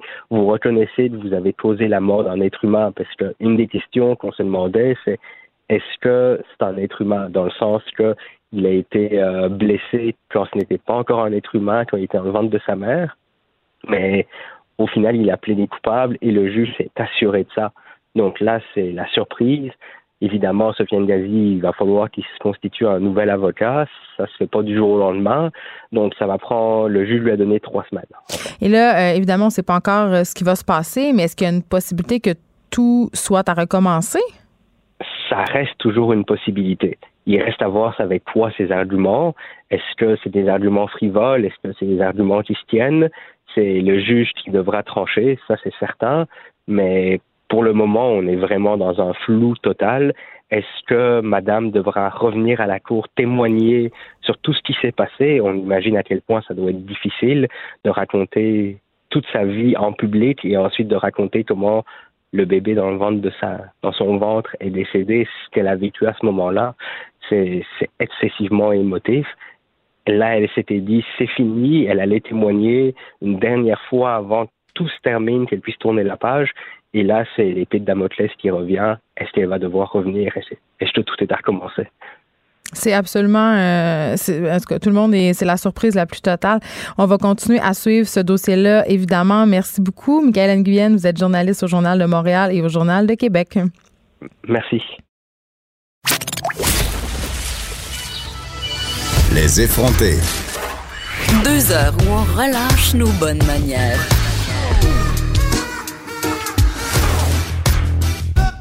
Cube Radio. Elle est là, la plus populaire végétalienne du Québec et créatrice du tofu magique. Là, calmez-vous. Il y a des gens qui cognent dans les fenêtres. Louni, elle est là, elle est plus connue, moins connue, mais quand même, t'as un nom. Caroline un Huard. Oui. alias Louni, euh, que tu viens de lancer un livre de recettes que je tiens entre mes mains, que j'ai chéri toute la fin de semaine. Je l'ai exploré. merveilleux d'entendre ça. Ben écoute, euh, quand même, j'ai eu beaucoup plaisir à le regarder. C'est un très beau livre, évidemment. Et là, je veux, tout de suite en partant, je veux qu'on se parle euh, de la préface de Bob le chef. Oui. Bon, Bob le chef, on le connaît, c'est un personnage haut en couleur, en Ouais. couleur, pardon, l'anarchiste culinaire. Ouais. Euh, dans sa préface, il a dit quelque chose que je trouvais particulièrement intéressant, puis je voulais le souligner, puis qu'on parte là-dessus. Il insiste bien et très bien pour dire que ce n'est pas un livre de prêchage. Tout à fait. Tout à fait. Puis c'était vraiment important pour moi parce que, d'un, je suis pas comme ça dans la vie. Et là, ça va faire bientôt huit ans que je suis végane. Et je dirais les premières années, même peut-être plus les premiers mois, j'étais assez intense. J'avais T'étais l'impression- Oui, tout à fait. J'avais vraiment l'impression d'avoir découvert une vérité puis que les autres étaient inférieurs parce qu'ils la connaissaient pas. Euh, puis je pense que ça fait partie d'un processus puis c'est normal. Puis c'est pour ça que je juge pas du tout des véganes qui sont plus dans une attitude comme ça aussi. Je pense que c'est vraiment un, un- un processus dans lequel tout le monde va évoluer. Mais maintenant, je suis plus du tout là-dedans. J'ai pas la prétention de connaître tous les enjeux liés au véganisme, c'est-à-dire l'environnement, euh, l'agriculture, euh, la santé, la nutrition. J'ai pas ces prétentions-là. Par contre, pour les gens qui veulent tendre vers ça, qui ont envie d'avoir un peu plus de végétal dans la cuisine, je suis bien placée parce que moi, je me nourris comme ça à 100% depuis 8 ans. Donc, j'ai beaucoup, beaucoup d'astuces. Puis c'est pour ça que dans le livre, c'est pas juste des recettes, mais c'est aussi beaucoup des astuces. Ben c'est ça, parce que là, des livres de recettes, il y en a un char puis une barge. Puis là, en ce moment, en plus, le véganisme, le végétarisme, écoute, c'est sur toutes les lèvres. C'est un créneau qui est de plus en plus populaire. Euh, tu sais, toi, ton livre, qu'est-ce que tu as voulu faire avec ce livre-là pour te démarquer justement? Parce que pour vrai, il y en a beaucoup. Oui, il y en a beaucoup. Je dirais, en fait, j'ai longtemps su que, que j'avais envie d'écrire un livre. Quand j'ai commencé à cuisiner beaucoup, je me suis dit, ah, peut-être un livre de recettes, ça serait le fun, mais en même temps, je me sentais un peu imposteur parce que je suis pas chef. Mais c'est ça, comment on arrive là? Et d'un autre côté, bon, j'ai travaillé jusqu'au printemps dernier, je pratiquais la profession d'ergothérapeute. Je travaillais avec euh, des individus en dépression principalement, donc je faisais beaucoup de, de retour à une vie active avec ces gens-là, donc je les accompagnais vers les changements d'habitude de vie. Donc, j'étais vraiment un agent de changement. J'ai beaucoup étudié tous les, euh, les enjeux liés à la motivation. Et un jour, je me suis rendu compte que ce que je faisais au travail comme ergo et ce que je faisais dans ma cuisine, ça se ressemblait beaucoup, c'est-à-dire j'essayais de rendre les choses accessibles. Euh, et c'est là que l'idée du livre m'est venue, c'est comment rendre la cuisine plus accessible. Donc ce livre-là, oui, c'est un livre de cuisine végane parce que pour moi, les végétaux, c'est vraiment à la base. Ça devrait être à la base de l'alimentation de tout le monde, selon ce qu'on en dit aussi dans le guide alimentaire canadien, notamment. Mais aussi parce que euh, j'avais envie de, de, revenir à l'essentiel en cuisine et d'identifier peut-être tous les obstacles qui, fait, qui font qu'on n'aime pas cuisiner puis de les adresser un par un. Entre autres, euh, ma cuisine n'est pas fonctionnelle ou je me sens pas compétent ou j'aime pas cuisiner, je manque de temps toutes des obstacles qui sont adressés dans le livre avec des solutions. Puis qui sont vrais. Sont vrais. Tu sais, moi, je me souviens, c'est des cas un peu plus extrêmes, mais j'avais des clients qui traversaient des périodes de dépression puis qui me disaient, je peux pas cuisiner parce que dans mon four, ben, il y a mes papiers d'impôts. Vraiment, il y avait rangé des choses là. Il y avait tellement le de. Le micro-ondes comme boîte à pain. Le, le, mais ça, c'est un beau truc, par moi, J'adore moi, j'adore Moi, je, le suggère à tout le monde. Garder des gâteaux frais aussi, c'est isolé. La meilleure hein. boîte à pain, le Meilleure boîte à pain. Mais les papiers d'impôt dans le four, je suis pas certaine. Four, où tu l'oublies à broyer. Oui, exactement. Donc, ça donne pas le goût de se faire une petite plaque de légumes grillés quand on a nos papiers d'impôt des trois dernières années qui sont rangés dans le four parce qu'on veut pas les voir. pas le goût de demander pourquoi ils étaient là? Ben oui, en fait, il y avait des raisons pourquoi ils étaient là. Parce qu'il y avait plus de place ailleurs, puis parce que ça pouvait être, par exemple, juste une façon de pas y penser de pas mm. les voir. C'était peut-être un des derniers rangements disponibles. Marie Kondo n'était pas passée encore dans ces maisons-là. Mais c'est un exemple extrême. Mais sinon, euh, plus près, de, de, dans, fait, dans l'expérience de tout le monde, ce que j'entends aussi souvent, c'est ben il y a tellement de. J'aime ça regarder des shows avec des chefs. J'aime ça regarder les livres de cuisine. Mais à chaque fois que moi j'essaie, je suis pas assez bonne. Je me sens pas compétent par rapport à, au défi de cuisiner. Je tout le temps que les émissions euh, de cuisine, euh, Caroline Noir, c'est comme la porn. Les gens en regardent, puis après ça, ça les satisfait, fait qu'ils font plus de vraie cuisine. Oui, ça vient ben comme remplir un besoin. Oui, ben moi, je, vais les encourager à, à, mettre la main à la pâte. L'appétit est en mangeant. L'appétit vient en mangeant. Mais écoute, parlons-en de ton livre, euh, quelque chose, euh, puis peut-être que je suis dans le champ, mais euh, bon, le titre, c'est Looney Cuisine, astuces et recettes 100% végétales. Est-ce que tu as évité consciemment le mot vegan sur la couverture? Parce que c'est connoté négativement peut-être? Ben en fait, j'ai pas voulu vraiment l'éviter, mais c'est pas, un, étant donné que ça, c'est pas un livre qui a une approche végane, donc qui est vraiment lié à vraiment toute le, bon le éviter la cruauté euh, envers les, les animaux. Mm-hmm. C'est pas ça le, but du livre. Le but c'est c'est ça s'adonne que ce que je fais c'est végétal, donc j'ai voulu mettre l'accent là-dessus. Mais je dois avouer que pendant quelques années j'avais euh, j'avais cessé d'utiliser le mot vegan pour me décrire parce que je voulais pas être associée à beaucoup de véganes qui avaient une approche dans laquelle je me reconnaissais pas. Et j'ai décidé de me le réapproprier parce que je trouve ça important que les gens voient qu'il y a des véganes, il y en a de toutes les sortes. Il y a la notion de plaisir aussi, je pense. Tout à euh, qui, en tout cas, vous en parlez beaucoup. Ben, ouais. Toi, t'en parles, Bob en parle dans la préface. Le côté, euh, justement, on va pas vous faire la morale. Là, manger de différentes façons, c'est le fun, c'est bon, c'est oui, c'est jamais une privation. Puis c'est pour ça que, pour moi, dans le livre, je mets, je mets pas tant l'accent sur ce qu'on ne mange pas, mais vraiment sur tout ce qu'on mange. Puis en général, quand les gens me disent, c'est quoi ton truc si je veux manger un peu plus végé, avant de penser à retirer des choses de ton alimentation, rajoute-en. Mmh, ça. J'ai jamais cuisiné du tofu. Ben, il y a un soir, tu vas en cuisiner, tu vas pas manger peut-être, c'est peut-être un soir, tu vas pas manger de poulet. Fait que tu vas pas dire consciemment, hey, je me suis privé de manger du poulet. Tu vas dire, ah, maintenant, je mange ça, ça, ça, ça. C'est positif au lieu de négatif. Complètement, oui, complètement. Puis on n'est pas dans un esprit de, de privation. Puis un autre, un autre point aussi dans le livre, pour moi qui est est important de rendre tout ça accessible aussi, c'est dans la, ben, dans la façon que c'est présenté, les recettes. Euh, moi-même, j'ai de la difficulté à suivre une recette. Mon attention me le permet pas nécessairement. Je me perds dans les ingrédients. Hmm. Donc, il y a vraiment un effort qui a été mis. Les ingrédients sont vraiment rassemblés Non, par étapes. Donc, pour les gens qui se sentent incompétents puis qui disent ah c'est trop compliqué la cuisine, ça peut vraiment être un bon point de départ. Puis après ça, ça peut leur donner plus de confiance en cuisine. OK, parlons-en des ingrédients, Oui. Caroline. Parce que, OK, là, quand il est question de cuisine euh, Ouais. bio, puis de livres de cuisine en général, là, moi, je suis tout le temps en train de me demander, bon, là, j'ai-tu besoin de 1000 ingrédients qui coûtent 1000 pièces Ouais. d'aller dans 1000 magasins d'aliments bio à l'autre bout de la ville pour pouvoir faire une recette? Parce que ça, j'avoue que c'est quelque chose qui gosse en général dans les Mm. Ouais. livres de recettes euh, plus spécialisés, style végétarien ou Ouais. vegan. Dans mon cas, dans, en fait, dans le livre, pas du tout. Il y a un seul ingrédient qui se trouve pas nécessairement facilement en épicerie, qui est un sel euh, qui goûte le soufre, en fait, qui va donner un petit goût d'œuf un peu au tofu. Mais il est complètement superflu. On peut prendre du sel, puis c'est juste qu'on n'aura pas ce petit plus-là. Mais tous les ingrédients se trouvent en épicerie. Donc, pour moi, c'était vraiment C'est pas les, au- chez Avril, c'est une non, non, épicerie de gens normaux. Là, Ouais. peut-être faut pas dire ça. Non, puis moi je suis moi, je suis ambassadrice pour métro, puis tous les ingrédients on les trouve dans des métros partout au Québec. Et si jamais les gens les trouvent pas, qu'ils en fassent la demande parce que c'est vraiment pas des ingrédients complexes, Tu sais, des choses comme le tahini par exemple. Mais, mais mettons, le sel qui goûte le soufre. Oui, On le prendrait où, mettons? Euh, on peut le prendre euh, chez Épices de Cru par exemple, c'est là que je Mais pas sur l'achète. Amazon. Mais on peut l'acheter, on peut l'acheter en ligne. Des peut-être des épiceries spécialisées en ligne, des produits importés. Ça nous vient d'Inde, si je me trompe pas. Oh là là. Euh, donc c'est un produit qui est pas local, mais c'est tellement une petite quantité. Mais Et encore sûrement là, cultivé dans le plus grand, euh, dans le plus grand respect des travailleurs. et dans la joie de vivre. bon. Euh, écoute, il y a beaucoup de façons de manger végétal. Ouais. Puis moi, je suis un peu mêlée, là, parce que Ouais. dans ton livre, il y a des. Bon, végétarien, on sait. Végétalien, on comprend mieux. ouais.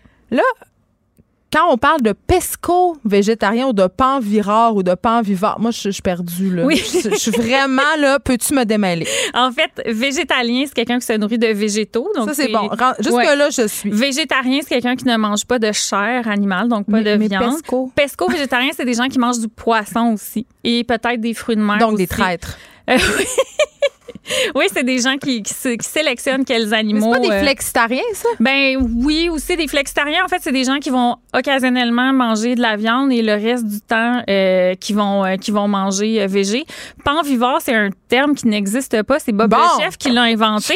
J'étais là. Je pense qu'il faisait la. Tu sais, comme les gens qui sont pansexuels sont, aiment tout. En Ah, fait, lui, il disait Moi, je suis panvivore, je mange de tout. C'est un peu Ben, j'aime ça. Moi, je trouve que c'est très inclusif. Fait que j'adore ce, ce- ce propos-là. Mon livre s'adresse aux panvivores, en fait. Ben, je trouve ça très bien parce qu'on dirait que c'est moins peurant. Tu nous as dit tantôt euh, que tu n'étais pas chef. Non. Est-ce que tu as un peu le. Tu sais, avant de faire ça, est-ce que Mm. tu avais un peu le syndrome de l'imposteur? pendant longtemps euh, et plus maintenant parce que pour moi en fait je me suis rendu compte que la cuisine c'était pas quelque chose qui était réservé aux chefs euh, tu sais au même titre que si on veut se faire une coiffure à la maison on n'a pas besoin d'être un coiffeur professionnel pour le faire on a le droit d'avoir un intérêt pour ça puis d'apprendre puis de faire quelque chose qui va nous convenir Euh, puis je me suis en fait je me suis mise en danger j'ai participé à des compétitions culinaires dans les dernières années et à chaque fois j'ai gagné devant des chefs même donc je me suis dit ok peut-être que peut-être que même si j'ai pas étudié là-dedans, peut-être que j'ai quand même un certain talent. Une autodidacte. Oui, exactement. Puis je me dis, si moi je suis capable de le faire, beaucoup de gens sont capables de le faire. faut juste vraiment réunir des conditions gagnantes, c'est-à-dire avoir euh, une cuisine qui est fonctionnelle, pas des papiers d'impôt dans le faux. faut avoir Idéalement. idéalement. Il faut se donner la peine aussi, puis il faut, faut se, se rendre disponible aussi. Si on décide d'essayer une nouvelle recette, il faut s'assurer peut-être d'avoir l'énergie mentale pour le faire. Peut-être pas après une longue journée au travail. Peut-être pas quand tu reçois quelque chose 12 de nouveau. personnes, genre. Non, exactement. C'est pas le temps d'essayer du nouveau. Mais avec euh, mon livre, en fait, j'ai voulu donner plein d'options faciles, justement. Là, il faut qu'on se parle du fameux tofu magique. Oui. Parce que là, les gens ont comme une histoire d'amour avec Ouais. cette recette-là. OK? Ouais. Un, il faut que tu nous expliques pour ceux qui connaissent pas le tofu Mhm. magique, c'est quoi? Ouais. Puis pourquoi ça pogne autant? Ouais. En fait, ce que c'est, le tofu magique, c'est une recette de tofu très simple qui se prépare en une dizaine de minutes si on le fait à la poêle. Ça ne nécessite pas de préparation, on n'a pas besoin de le presser, de le faire mariner. On n'a pas besoin de planifier ça dans notre horaire de la semaine. On peut décider de préparer ça, puis dix minutes après, c'est prêt. Et ce sont des bouchées de tofu, donc du tofu qui est défait à la main, avec quelques assaisonnements tout simples, dont de la sauce soya, du sirop d'érable. Et c'est enrobé dans de, la, dans de la levure alimentaire, qui est un, en fait un champignon euh, inactif, une levure inactive qui goûte un peu fromagé. Donc, ça me donne des petites bouchées qui s'apparentent un peu au poulet. Et c'est vraiment délicieux. Souvent, les gens qui me disent qu'ils n'aiment pas le tofu ou la texture du tofu vont adoré ça. Le commentaire que je reçois souvent, c'est ah même mon chum a aimé ça. Donc ça, je me dis ok, on a, on a réussi quelque chose. Et la raison, je crois, pourquoi les gens aiment ça, c'est que euh, ça, ça demande pas de sortir de nos habitudes. Ça donne, c'est pas, il y a pas une énorme charge mentale liée à cette à cette Ouais, parce que tu peux le garder dans ton frigidaire puis t'en servir comme substitut, mettons. Hey, c'est Ouais. dur à substituer. Substitut. Je l'ai vraiment bien dit. Dans un sauté. Oui, exactement. Puis même froid, euh, avec une, une petite maillot vegan ou une maillot euh, traditionnelle dans un sandwich, ça va, ça va s'apparenter un peu à un restant de poulet. Donc c'est vraiment facile et euh, ça ne demande pas aux gens de, de réorganiser complètement leur cuisine et leur horaire pour cuisiner végé. Puis les gens Puis vont les dire- gestes aussi de la cuisine sont les mêmes. oui, ils sont les mêmes. C'est vraiment comme faire sauter du poulet. C'est pour ça que je pense que ça marche autant. Et euh, en janvier dernier, avec Il y a une légende urbaine, là. Ça a Oui. l'air qu'on a manqué de tofu dans les épiceries à Oui. cause de toi. Ben, je sais pas à quel point je suis responsable. Je pense que c'était comme une tempête parfaite là, de plein de phénomènes en même temps. Il y avait eu le pacte euh, quelques mois avant. Bon, c'était le retour des fêtes. Les gens veulent manger santé. Euh, le nouveau guide alimentaire est sorti. Donc, il y a vraiment plein, plein de raisons en même temps.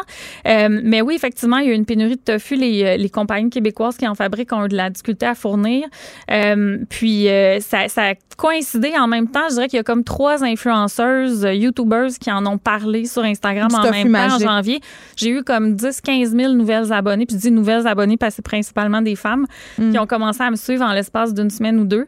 Et je recevais, en janvier, je passais environ trois heures par soir, certains soirs, à répondre aux questions des gens sur le tofu magique, à repartager leurs photos de tofu magique. Donc, et maintenant encore, ça m'arrive souvent dans la rue, je me fais reconnaître. Ah, c'est toi la fille du tofu magique? Oui. Effectivement. Écoute, il faut que je te fasse une confession. Oui. Je suis désolée. OK. Je- bon, je l'ai essayé, le tofu magique. Ouais, OK? ouais. On m'en- parlait tellement. Ouais. Moi, j'aime ça, le tofu dans la Ouais. vie. là. Je suis pas, pas, j'ai pas de, de préjugés contre ça. J'ai pas tant aimé ça. Ben, c'est correct. Attends, mais attends, je pense que j'ai trouvé la raison. Je pense que j'ai trouvé la raison, OK? Je, je pense que j'avais trop d'attentes. OK. Un, parce Ouais, que, ça, ça se peut. tu sais, on s'entend, là, euh, c'est du tofu. C'est du tofu. Avec ouais. des affaires. C'est ça. bon. Ouais. Euh, mais mon attente, justement, parce qu'on avait beaucoup dit, puis tu l'as dit tantôt, puis c'est ça que je trouve intéressant, puis en même temps dangereux. Ouais. Ça goûte un peu le poulet. Puis je Mhm. pense que c'est une erreur qu'on fait quand on essaie d'essayer le végétarisme de dire Ah, ça va être pareil. Ouais, Je pense qu'il exactement. faut la- la- l'aborder comme. Faut le prendre la pour ce que ouais. c'est, exactement. Puis tu sais, souvent moi je fais des comparaisons avec des aliments qu'on connaît, tu sais dire ah, c'est un peu comme du fromage, c'est un peu comme du bacon, c'est un peu comme du poulet. Ouais. C'est Dans le principe. c'est exactement, c'est juste pour de dire le concept est un peu le même. Est-ce Ouais. que le goût est exactement pareil? Le tofu magique honnêtement selon peut-être le type de levure, le type de Moi, c'était la sauce. Je pense prend. que j'aurais dû. La sauce, j'aurais dû la Mais la sauce, en fait, elle est euh, non, exactement. Mais juste le tofu en soi, ça dépend encore là de la, de la- du type de tofu, bon, du type de levure, tout ça. Euh, moi, souvent, je l'ai fait goûter à des gens qui m'ont dit, Ah, c'est pas moi qui ai dit que ça goûtait le poulet, on me le dit. En fait, ça. moi, je me souviens plus tant ce que ça goûte le poulet parce que ça fait trop longtemps. Mais c'est vraiment une petite bouchée qui, qui, euh, qui est satisfaisante. Mais encore là, euh, moi non plus, je suis pas de, de, de celle qui veut dire, hey, tu vas voir, c'est exactement la même chose. C'est plus, hey, regarde, c'est intéressant, c'est ce que Parce c'est. tu sais, il y a rien qui va gagner jamais contre la viande. On s'entend là au niveau du goût. Mm-hmm. on- C'est comme comparer des pommes avec les oranges, mais quand même, on est dans une société en ce moment. où On est en train de se questionner sur l'industrie, euh, les Ouais. cultures, tout ça. Mais toi, euh, bon, évidemment, tu es vegan depuis Ouais. huit ans. Quand même, j'imagine Ouais. que tu as une opinion sur l'industrie de la viande. Euh, oui, ben en fait, c'est vraiment pas une industrie que je peux soutenir euh, d'aucune façon. Euh, mais par contre, euh, tout ce qui est euh, des, des euh, disons, des, de la viande qui serait des plus petites, euh, tu sais, en, disons en permaculture. La chasse, mettons. Ben, la chasse, en fait, moi, c'est un concept qui me dérange moins parce que c'est des animaux qui ont relativement une belle vie jusqu'à leur mort, en fait, tandis que les animaux d'élevage n'ont pas nécessairement une belle vie. Euh, mais encore là, je peux pas concevoir l'idée d'abattre un animal euh, Pour manger. non, exactement. Mais en fait, je le conçois, mais pour moi, euh, c'est pas quelque chose euh, que je serais capable de faire ou de même juste d'être témoin de ça. Je pense que je trouverais ça vraiment difficile. Mais je juge pas du tout les gens qui le font parce que j'ai pas le même bagage culturel, j'ai vraiment pas toutes les connaissances par rapport à, à ce que ça implique pour porter un jugement. Je sais juste que pour moi, ça me convient pas. Et je pense que collectivement, on doit revisiter notre relation à la viande pour faire des bons choix. Et moi, j'encourage toujours les gens à se renseigner simplement. Je veux pas leur dire ça c'est bon, ça c'est pas bon. Renseigne-toi. C'est quoi les processus derrière ça? Fais un choix éclairé pour toi. Ben, en tout cas, parce que moi, je, je le redis encore, là, j'en essaye plein des recettes Mhm. véganes. J'adore ça, des recettes végétariennes, parce que le plaisir de manger Ouais. et de cuisiner est là. Je pense que c'est là-dessus qu'il faudrait tabler. Puis je trouve que c'est souvent ça, l'erreur Mhm. euh, que le mouvement vegan fait, celui de d'y aller avec un peu la morale. Justement, tu sais, je, je parlais euh, Ouais. cette année à l'émission euh, du coup d'éclat de Ouais. PETA qui ont fait griller un faux chien sur un barbecue Mhm. devant la Tour Eiffel. Je sais pas jusqu'à quel point ça fonctionne, des initiatives comme ça. Je pense qu'un livre comme le tien peut faire beaucoup plus. Euh, Ouais. que des coups d'éclat comme ça, puis faire se sentir mal des gens pour des Mais- habitudes qu'ils n'ont pas vraiment choisies. C'est Ouais. tellement dans notre culture manger de la viande, tu sais. Puis ce qui arrive, c'est que quand on est quand on est mis devant, en fait, quand on, on, on- on se sent honteux face à quelque chose, quelqu'un essaie de nous faire, de nous humilier ou nous faire sentir coupable de quelque chose, on va avoir une réponse de stress qui va se déclencher. Puis sous l'emprise du stress, on peut avoir toutes sortes de réactions. On peut réagir fortement en essayant de défendre notre point de vue. On peut euh, décider juste d'éviter la question, de faire comme s'il n'était pas là. Puis à ce moment-là, ça, ça nous amène pas à réfléchir. On fait simplement, c'est trop inconfortable ce qu'on nous présente, donc on va simplement choisir de, de l'ignorer ou de pas y penser. Euh, puis je pense que, mais par contre, ça peut être des approches aussi qui vont nous faire bouger. Donc je pense que des approches, des coups d'éclat ou des, des approches un petit peu plus violentes entre guillemets peuvent avoir un impact sur certaines personnes à certains moments quand ils sont disposés à Ben, les ça. ados, là, moi, je sais que ma fille Mm. euh, consomme beaucoup de vidéos euh, de sensibilisation sur le véganisme. D'ailleurs, Ouais. quand j'ai ramené ton livre chez Oui. nous en fin de semaine, elle était très, très Ah, heureuse parce que elle, euh, bon, c'est quelque chose qui l'intéresse Ouais. beaucoup, le véganisme. Encore, faudrait, tu sais, faudrait qu'elle soit conséquente dans ses choix, là, parce que être vegan puis aller manger un double Whopper après, c'est Ouais, c'est ça que j'essaie d'expliquer. En tout cas, moi, mais écoute, c'est un fort beau livre. J'invite vraiment les gens, euh, parce que moi, je l'ai feuilleté, j'en ai essayé. C'est quand même, c'est facile. C'est- vraiment. J'ai pas l'impression justement d'être dans la privation. Non. Je, je, je vais pas utiliser le mot festif. Ah, je vais le dire. C'est un livre festif d'alimentation végane. C'est Oui. épouvantable. Euh, Looney. D'où ça vient, Looney? Looney, c'est UR en anglais, c'est mon nom de Ah! famille en anglais. Un looney, c'est une pièce d'un dollar. En fait, ça vient de là. Ça veut aussi dire un t'allais me dire c'est le nom de ma chaîne YouTube obscure? J'étais comme bon. Non, je pense que c'était ma première adresse hotmail au cégep. C'était quelque chose comme ça que ça m'a suivi. Bien choisir son Des adresse hotmail au cégep. Mais c'est mon nom de famille en anglais. Puis Looney, ça veut aussi un, ça veut aussi dire un peu fou, là. Euh, puis moi, je suis quelqu'un de très, très créatif. Donc, euh, je, je suis bien à l'aise avec ce nom-là. Les gens m'appellent Looney, mes amis m'appellent comme ça. C'est plus original que Caroline. Ben, vous allez le trouver facilement, en tout cas, avec sa belle couverture jaune et ta belle face sur le dessus. Merci. Toute surveillance. Looney Cuisine, astuces et recettes 100% végétales. C'est publié aux éditions KO. Merci Oui. d'avoir été Ben, avec merci, nous. Geneviève. Et je dirais, soyons panvivores. Soyons pas en vivant. De 13 à 15. Les effrontés. entrevue avec Sylvie Gagné, qui est experte de vécu et bénévole à l'organisme Mouvement Personne d'abord du Québec métropolitain. Et là, on se parle quand même d'un sujet délicat, la vie amoureuse des personnes vivant avec une déficience intellectuelle. Bonjour, Madame Gagné. Bonjour. Écoutez, euh, c'est difficile pour tout le monde de se trouver un amoureux ou une amoureuse. Là, je vais pas dire une âme sœur parce que c'est un concept auquel je crois plus ou moins. Euh, mais évidemment, je peux imaginer, c'est peut-être un préjugé que c'est plus difficile pour les personnes vivant avec une déficience intellectuelle ou un handicap de trouver quelqu'un avec qui partager des moments ou partager sa vie. Moi, je dirais que non, parce que Oh. on est quand même, quand même comme une déficience intellectuelle. On est des personnes d'abord, comme tout le monde. On peut, on peut trouver l'amour comme, euh, comme une personne qui n'a pas de déficience intellectuelle.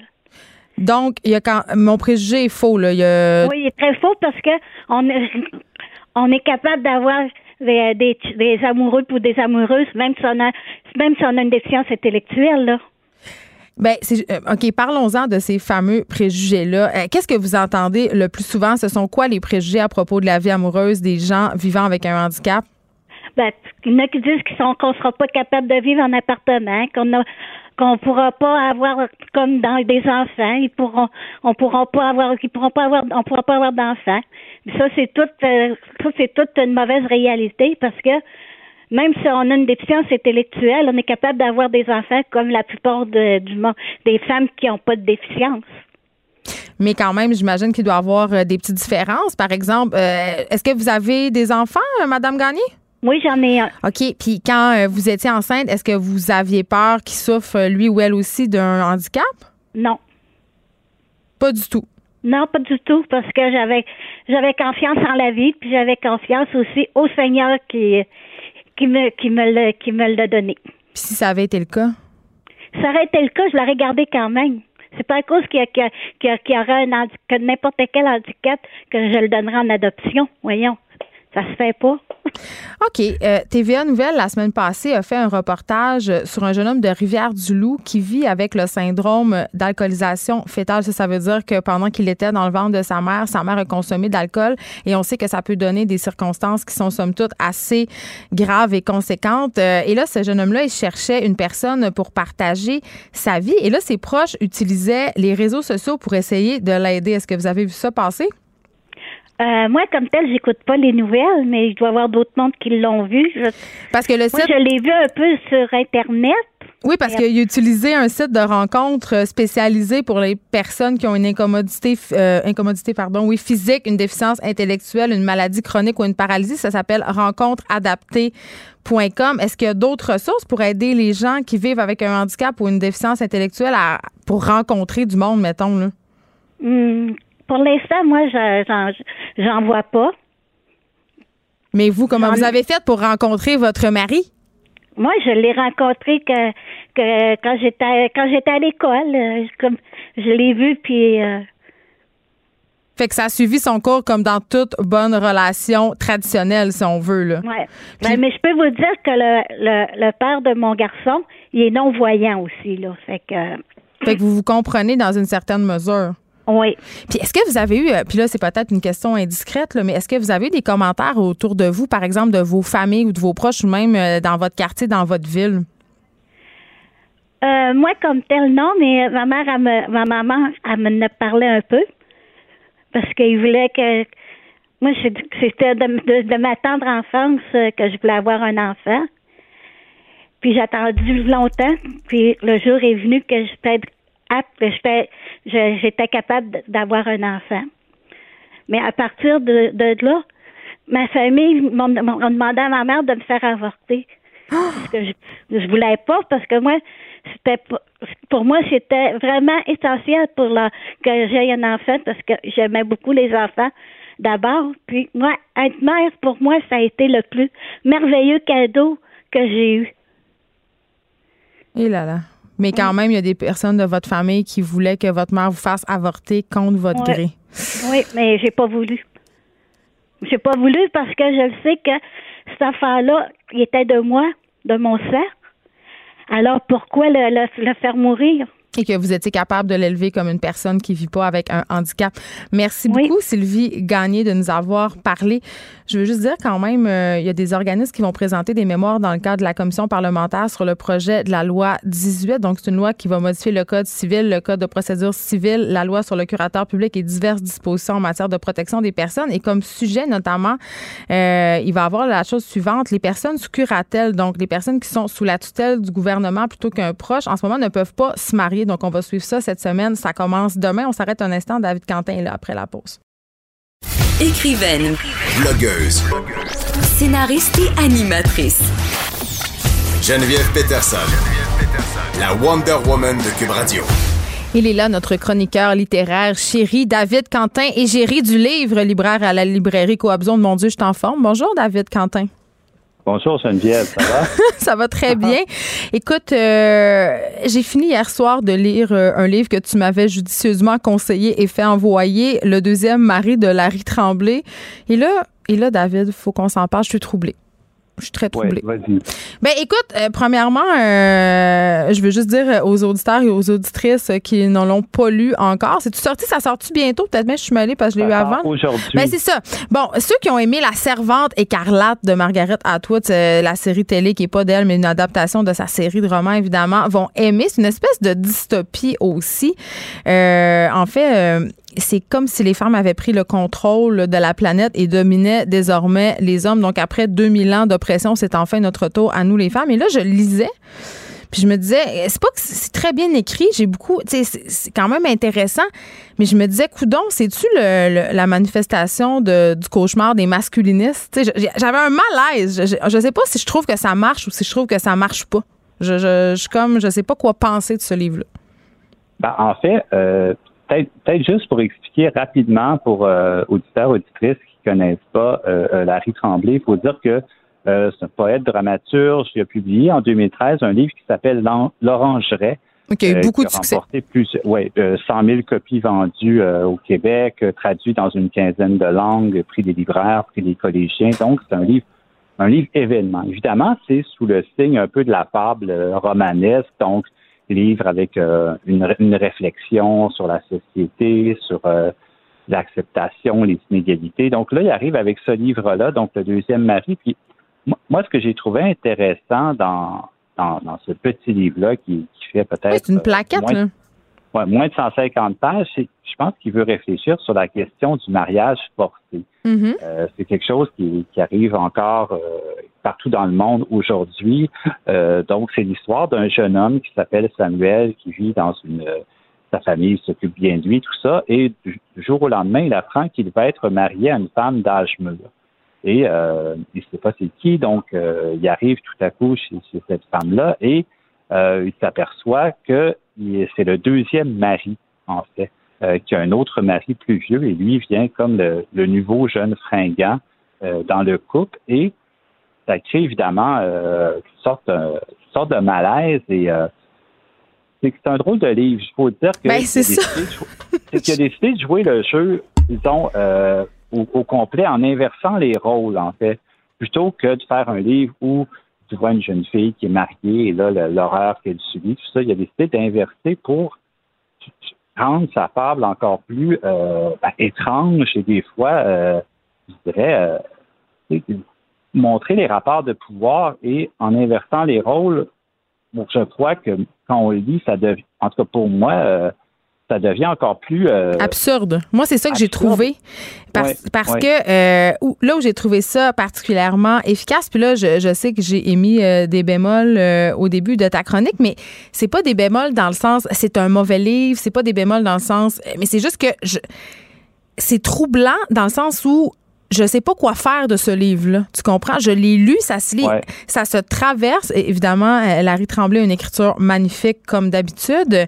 Euh, il, sort de sa zone de confort aussi. Là, je trouve quand même que c'est un tour de force. Et c'est pas du stock auquel il nous a, il nous a habitués, ce, ce genre de récit-là. Larry Tremblay, malgré qu'il puisse être assez éclaté, là, si on pense entre autres à euh, Dragonfly of Chicoutimi, mettons, là, une de ses œuvres quand même assez connues. Mais euh, n'empêche que dans ce livre-là, le deuxième mari, le fait d'inverser les rôles. Moi, je, je- je disais à mon chum, on avait une discussion après euh, que j'avais fini de la voler, je disais, tous les gars devraient lire ça pour voir à quel point c'est absurde parce que dans le livre aussi, euh, bon, dans cette dystopie-là, ça serait la barbe des hommes qui serait attirante. Donc, on oblige les hommes mariés à la cacher, comme on oblige un peu euh, les femmes mariées à cacher leurs cheveux, par exemple, ou à se raser la tête. Dans le judaïsme, où on, oblige les femmes à se voiler quand euh, vient le temps de la puberté. Donc, on dirait que parce que les rôles sont inversés, on trouve ça encore plus con, puis ça peut nous mettre en pleine face l'espèce d'injustice, l'espèce de double standard, parce que ce petit gars-là, Samuel, est carrément groomé pour le mariage, c'est-à-dire que comme les femmes l'époque ou comme les femmes encore dans certaines sociétés, j'écoutais un, un documentaire hier euh, sur Netflix à propos de trois femmes indiennes qui cherchent des maris.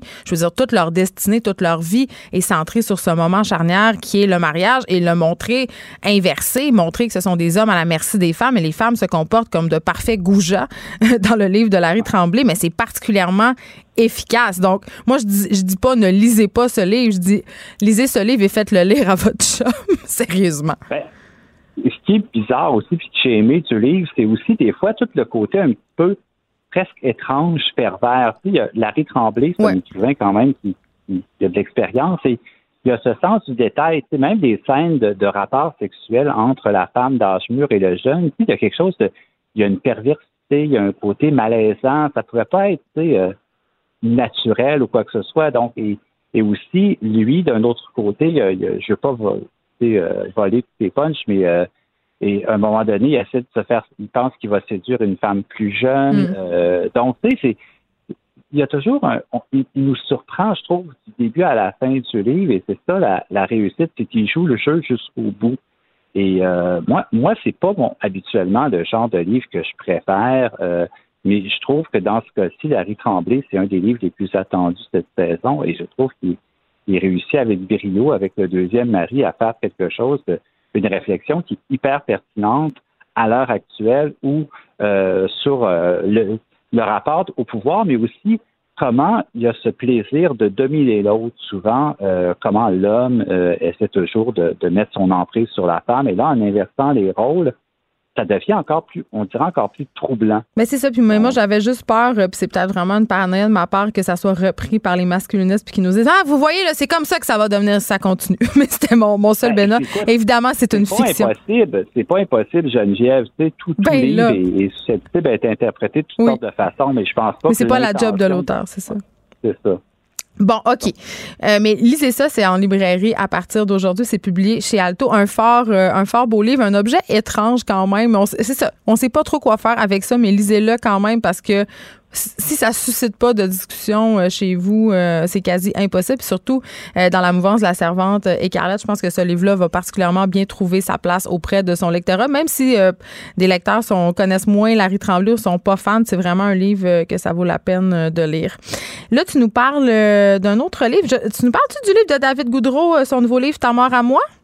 Ben, en fait, je ne l'ai pas lu, mais je voulais souligner le fait qu'il est en librairie aussi aujourd'hui. Mm À chaque semaine, Grosse sortie, pendant ma chronique, je veux quand même. Euh, des fois, on n'a pas le temps de parler de tout, mais c'est important parce que c'est un livre hyper attendu. C'est ce matin, je me l'ai fait demander cinq fois, juste pour te donner un exemple. Non, euh, c'est hyper attendu. C'est chez Stanké. Il va y avoir des lancements, je pense, à Québec, Montréal, Trois-Rivières. Euh, c'est très gros. là. C'est une rockstar de la littérature québécoise. Donc, pour les gens qui nous écoutent, moi, je ne l'ai pas encore lu. Euh, j'espère le faire dans les prochaines semaines, mais c'est en librairie aussi aujourd'hui. Avec le Larry Tremblay, c'est deux grosses sorties québécoises cet automne. Moi, je dois, je l'ai reçu, euh, ça fait déjà quelques semaines. Je l'ai commencé et c'est très, très prometteur. Donc, euh, évidemment, je, je, ne saurais que dire autre chose que Gora chez vous. bon, là, euh, je disais au début de l'émission, euh, on va faire un petit survol de la littérature de la génération Y, donc les fameux millénarios, les millénials. Je sais pas trop si je crois à ça, cette histoire-là, mais tu voulais nous parler aujourd'hui d'un livre qui s'appelle Fille d'intérieur. En fait, je vais te parler de trois livres parce mhm. que je voulais pas arriver et dire ce livre-là, pour moi, c'est comme le livre phare qui définit cette génération-là. Je voulais en rafale te parler de trois livres très différents les uns des autres, mais sont écrits par cette génération-là qu'on a souvent décrite comme étant des paresseuses, individualistes, euh, ignorantes, qui lit plus, qui est un peu euh, collée à son téléphone, puis qui, produit rien. Mais au contraire, aux États-Unis, on le mentionne plus souvent, puis au Canada anglais aussi, qu'il y a vraiment une relève d'auteurs, d'autrices de cette génération-là, donc née après les années 80, et surtout dans les années 90, qui arrivent aujourd'hui début trentaine et qui imposent leur voix, qui ont rapport hyper décomplexé par rapport à la, à la littérature. Puis, Pays d'intérieur de, de, Frankie Barnett, on peut commencer par ça.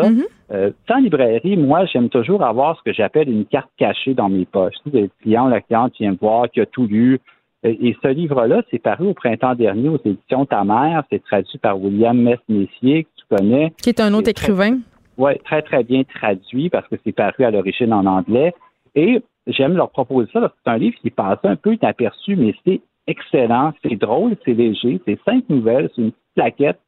Et euh, dans ce livre-là, euh, elle décrit en fait euh, les mésaventures d'une jeune fille qui a un rapport hyper décomplexé à la sexualité, aux relations sociales. Et, et c'est drôle, c'est léger. Des fois, on, on, aime lire ce livre, on aime lire ce genre de livre-là, mais ça reste que c'est bien écrit, c'est bien fait et c'est efficace. Et puis des fois, on a le goût de lire ce genre de livre-là. Et, moi, plusieurs personnes m'ont revenu me dire écoute, c'est vraiment une surprise, une découverte. Je n'avais pas du tout attendu à ça. Puis en plus, des nouvelles courtes, une petite taquette, ça sort super bien. C'est un exemple d'une voix euh, très, très forte que c'est son premier livre et j'ai très hâte de voir où elle va aller par la suite. Donc, euh, première suggestion. Puis, tu, tu, la, tu la classes euh, dans la littérature milléniale, non pas juste à cause de son âge, évidemment, mais à cause du fait que c'est une petite plaquette, puis que c'est très, très franc. Pour, moi, je veux savoir la raison pour laquelle tu l'as classée. Ben, en fait, son âge, euh, c'est une fille qui a fin vingtaine, puis qui, qui c'est pas parce que c'est nécessairement en cours, parce que je vais te parler d'un livre plus long par la suite, mais c'est ça parce que je, centres d'intérêt, ces centres d'intérêt, c'est vraiment euh, elle, décrit les rapports humains, mais de façon, tu sais, elle se formalise pas avec la littérature, au sens que des fois, tu commences à lire un livre d'un auteur un petit peu plus âgé qui, tu vois, qui a un rapport à la littérature. Elle, c'est comme si elle arrivait nulle part et elle disait, je vais vous raconter les choses à ma manière, avec mon écriture, mon langage, ma façon de communiquer sur les réseaux sociaux. Elle intègre tout ça dans ses textes. Et c'est ça qui fait la particularité puis la force, puis ça marche parce qu'il y a des livres qui sortent dans ce genre-là qui, des fois, pour moi, me tombent des mains. Mais là, chez elle. Mais là, c'est réussi. C'est vraiment réussi, puis c'est drôle, c'est bien fait, ça, ça fonctionne, comme on dit. Comme des animaux, Dave Lemieux, je veux juste souligner, euh, avant qu'on passe à l'autre livre que Fille d'intérieur s'est publié chez ta mère. C'est important de le souligner quand même, euh, redonner ben euh, à César ce qui est à César. Donc, on se parle de Comme des animaux d'Eve Lemieux et ça, c'est chez XYZ. Oui. Eve Lemieux, tu vas me voir venir, on la connaît aussi comme comédienne. Elle joue dans mm-hmm. Fugueuse, le personnage de Fanny. Et tu sais, je vais te faire fâcher encore cette semaine. Quand une une comédienne, une interprète qui est connue, décide de sortir un premier roman, on l'attend, on dit ben ça oui. sera pas bon. Ben oui. Ça, ne peut pas être bon, Geneviève. Mais là, attends, là, je veux juste, parce que je, je là, t'as commis un, péché capital. Eve, elle incarne pas Fanny. Fanny, c'est le personnage principal qui est incarné par Ludivine Redding. Mais non, je sais, toi, t'es un homme de lettres, OK? Mais c'est pas grave. Moi, je suis une femme de TV. Donc, euh, elle, fait, elle incarnait un tout autre personnage dans Fugueuse, mais c'est pas important. Je voulais juste rectifier les faits parce qu'on allait recevoir du courriel. Il y a bien des fans de Fugueuse qui nous écoutent. Bon. Pour revenir à son roman, parce que c'est ça qui nous intéresse, euh, c'est un livre qui raconte l'histoire, donc, de couples, de jeunes personnes qui vivent euh, la vie au maximum, intense, beuverie, fête, sexe à volonté. Et, Une belle vie? Oui, ben en fait, moi, ce que j'aime de ce livre-là, euh, il y a eu une très bonne critique, notamment dans la presse, et, et ça a piqué ma curiosité. Je suis allé voir, puis elle a un style comme je vais tout de suite euh, à l'essentiel. Tu sais, Je me mm. formalise de rien, puis advienne que pourra, puis les, les défauts du livre deviennent presque des qualités parce que on sent qu'elle a une assurance, qu'elle a une, déjà une écriture, un ton qui est, drôle, qui est à la fois le côté autodestructeur. Euh, elle, elle, se prend pas au sérieux, on dirait, puis c'est ça qui fait le, le cachet du livre. Ah, mais écoute, moi, il n'y a rien que j'aime plus que la littérature qui se prend pas au sérieux. Les gens qui se regardent écrire, je suis juste plus capable. Donc, je sens que je vais beaucoup aimer Eve le mieux. C'est un livre de naufrage, c'est un livre qui est triste, mais en même temps, qui, a, du gut, qui a, de la personnalité, on va dire. Donc, euh, deuxième suggestion, euh, et ça, c'est une Québécoise. Donc, Frankie Barnett, c'est une Montréalaise anglophone. On termine avec un livre qui paraît également aujourd'hui en librairie. Mais coudon, c'est la grosse journée? Oui, Liminal de Jordan Tanahill. Jordan Tanahill, c'est un Canadien anglais, euh, un homme de théâtre euh, qui a remporté plusieurs prix pour ses pièces. Euh, euh s'affiche comme étant queer, euh, vraiment qui aime provoquer. On, le décrit un peu comme l'enfant terrible de la littérature canadienne anglaise. Et Liminal, c'est son premier livre, donc un, espèce de livre autofiction hybride entre l'essai, le roman, où il raconte en fait euh, le rapport qu'il a avec euh, avec son avec son corps, la, la, notion de plaisir, mais aussi le, le, côté on va aller, on va vivre euh, ici maintenant le, plus rapidement possible. Donc, une sorte de dictée personnelle où il se questionne beaucoup, et, dans ce cas-ci, c'est pas un livre court, c'est un livre d'environ 300 pages, avec beaucoup de réflexions, et, je trouve que c'est un beau pendant euh, pour dire que c'est pas juste des, plaquettes ou des livres écrits euh, rapidement. Là. Il, y a, aussi euh, des auteurs qui arrivent avec des livres qui sont plus touffus, avec beaucoup de réflexion. C'est des fois ça va vers la presque la, philosophie un peu pop ou c'est une découverte, je pense, cet automne. Est-ce que c'est un premier roman? Son premier roman, lui, il vient vraiment du milieu du théâtre, de la performance. Donc, c'est son. Au début, j'ai lu des entrevues où il disait j'ai commencé à écrire ça, je savais pas trop ce que, que ça allait donner, je mhm. pensais que ça allait être un recueil d'essais parce que ce qui l'intéresse beaucoup, le livre commence, euh, sa mère est, très malade et ça lui fait prendre conscience que, comme on dit, il y a juste une vie à vivre et il faut la vivre en ce moment et c'est et c'est aussi caractéristique de cette génération-là, de, la génération des milléniaux qui veulent vraiment euh, carbure à, l'ici maintenant. Et, je trouve qu'il ce livre-là l'incarne bien, le projette bien et il se pose beaucoup, beaucoup de questions. Euh, c'est une sorte de road trip aussi où il se promène un peu partout, fait des rencontres, euh, beaucoup de relations sexuelles. Euh, donc, c'est audacieux, c'est assez ça fait réfléchir. C'est vraiment un, livre que moi je recommande. C'est publié à la Peuplade, donc euh, Les Ménors de Jordan Tannehill. Et je voulais proposer, comme je t'ai dit, trois voix aujourd'hui différentes, mais qui, qui, qui montrent que les, ben, les milléniaux écrivent et il y a des voix à surveiller dans les années à venir. Et on voit quand même ta tendance à aimer les premiers romans. Merci beaucoup, euh, David Quentin. Tu seras de retour mardi prochain. Je veux juste spécifier en terminant qu'on m'a écrit pour me dire que euh, le mieux joue le rôle de Joanie dans Fugueuse. On s'arrête un instant. Merci, David. À la semaine prochaine. Écrivaine. Blogueuse. Scénariste et animatrice. Geneviève Peterson, la Wonder Woman de Cube Radio. La revue Liberté qui célèbre son 60e anniversaire en présentant deux numéros spéciaux proposant une radiographie rien de moins du débat d'idées au Québec. Et pour célébrer cet anniversaire euh, de cette revue chère à mon cœur, à vos cœurs aussi, euh, au cœur de tous les, les Québécois et Québécois, je reçois sa rédactrice en chef Aurélie Langto. Allô? Bonjour. Euh, je suis super contente de te recevoir pour parler de la revue Liberté parce que il y a des magazines qui sont importants pour le Québec, qui sont des institutions. Mm.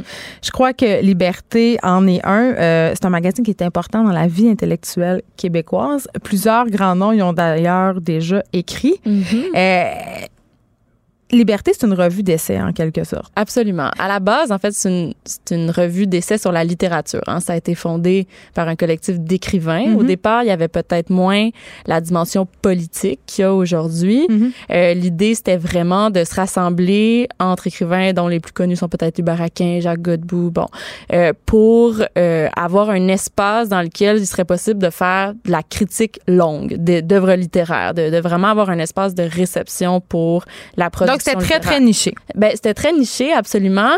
Euh, mais ça naît aussi à une époque où le, le milieu littéraire et puis le, le, la réflexion sur les idées connaît un certain... Euh, un certain foisonnement. Hein. On est en 1959, on se tient euh, dans l'âtre de la Révolution tranquille et il y a plein d'artistes intellectuels qui ont envie de faire des productions de leurs propres mains, là, de faire leur revue.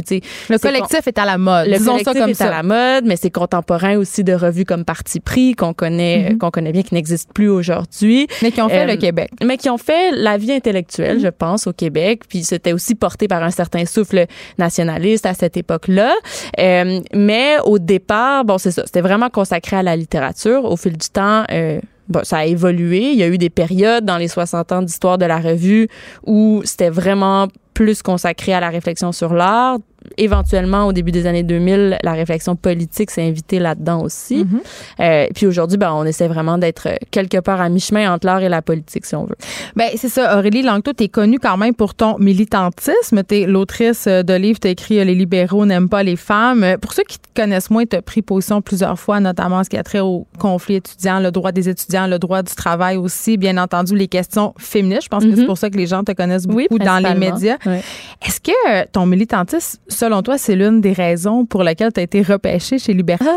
ben, c'est sûr que on fait, j'aime un peu euh, voir la revue Liberté comme un espace qui en est un de lutte, oui, mais qui en est un pour la défense des idées, mais aussi pour la défense de la diffusion euh, de, de l'art, parce que c'est un peu ça le mandat de la revue. Mm-hmm. euh, on le sait, au Québec, c'est quand même difficile d'avoir des espaces de, de réception pour les créations artistiques et particulièrement pour les créations littéraires. Je pense que euh, les quotidiens, les, les, les quotidiens, euh, les journaux, les, la radio, la télé font un travail, si on veut, d'actualité culturelle qui est tout à fait louable, qui est tout à fait défendable, mais les espaces où il est possible de discuter au long d'une œuvre ou de certaines œuvres en les mettant en parallèle, en les mettant en dialogue, ils sont de plus en plus rares. Donc moi, je pense qu'il y a une dimension un peu de combat dans cette euh, dans cet entêtement-là à vouloir défendre des espaces de réception pour l'art et pour les idées.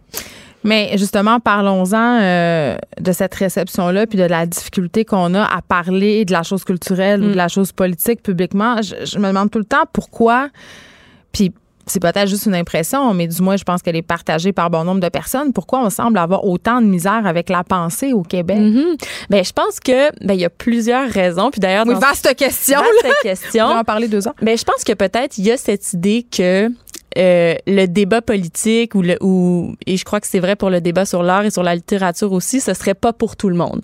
Euh, ce qui est ce qui est faux. Hein? On a un peu cette idée que Ben, que c'est élitiste que c'est élitiste tout ça. Euh, Puis moi, je, je pense que c'est très important de faire la distinction entre ce qui serait réservé à une élite et euh, ce qui est exigeant mais quand même qui s'adresse à tout le monde. Parce que moi, je pense que c'est ça l'entre-deux qu'il faut arriver à trouver. C'est de dire que euh, il y a des œuvres auxquelles il faut s'attarder un moment. Tu sais, il faut prendre un moment pour s'asseoir, pour la décortiquer, pour euh, pour essayer de la de la digérer, de la comprendre. Mais c'est pas parce que ça demande un effort intellectuel que c'est pas pour tout le monde. Et je crois qu'il faut arriver à casser cette espèce de de, de mythe élitiste autour de l'art, autour de la littérature. Puis je pense que c'est vrai pour le théâtre, c'est vrai pour le cinéma, c'est vrai pour la danse contemporaine. Euh, ça appartient à tout le monde. Notre culture, notre, art, notre littérature peut être reçue pour autant qu'on qu'on qu'on envoie le signe que c'est effectivement pour tout le monde. Puis en ce sens-là, je pense qu'il y a des, des gens qui font des revues comme nous, on a une mission de le faire, tu sais, de montrer qu'on s'adresse à tout le monde, que c'est pas juste à une bande d'universitaires. Puis ça, ça passe. Parce euh, que c'est quand même ça, euh, un peu le préjugé qu'on a. Puis en même temps, on peut Évidemment. le comprendre. Puis j'ai envie de te poser la question, Aurélie Langto, euh, à l'heure où on vit une crise dans les médias sans Uh-huh. précédent, euh, à l'heure où les médias déploient des stratégies Ouais. incroyables de clickbait, tout le monde le Mhm. fait, OK, pour essayer d'avoir du lectorat le plus possible. Vous, vous avez des sujets hyper nichés, Mhm. très spécialisés. Comment vous réussissez à tirer votre épingle du jeu? Parce qu'il faut le financer, ce Ben, magazine-là. certainement. Ben, très franchement, en ce moment, ben, il y a encore une fois plusieurs éléments, mais une des choses, c'est que euh, en ce moment, le milieu du livre au Québec se porte assez bien, ok, pas le milieu des médias, mais dans le milieu du livre, on constate qu'il y a une augmentation des ventes. C'est pas, c'est pas la panacée, tout n'est pas rose évidemment. Il y a encore des problèmes de, de diffusion, c'est dur de vivre de sa plume au Québec. Bon, tout le monde sait ça, mais les gens achètent des livres, ils en achètent même de plus en plus et surtout des livres québécois.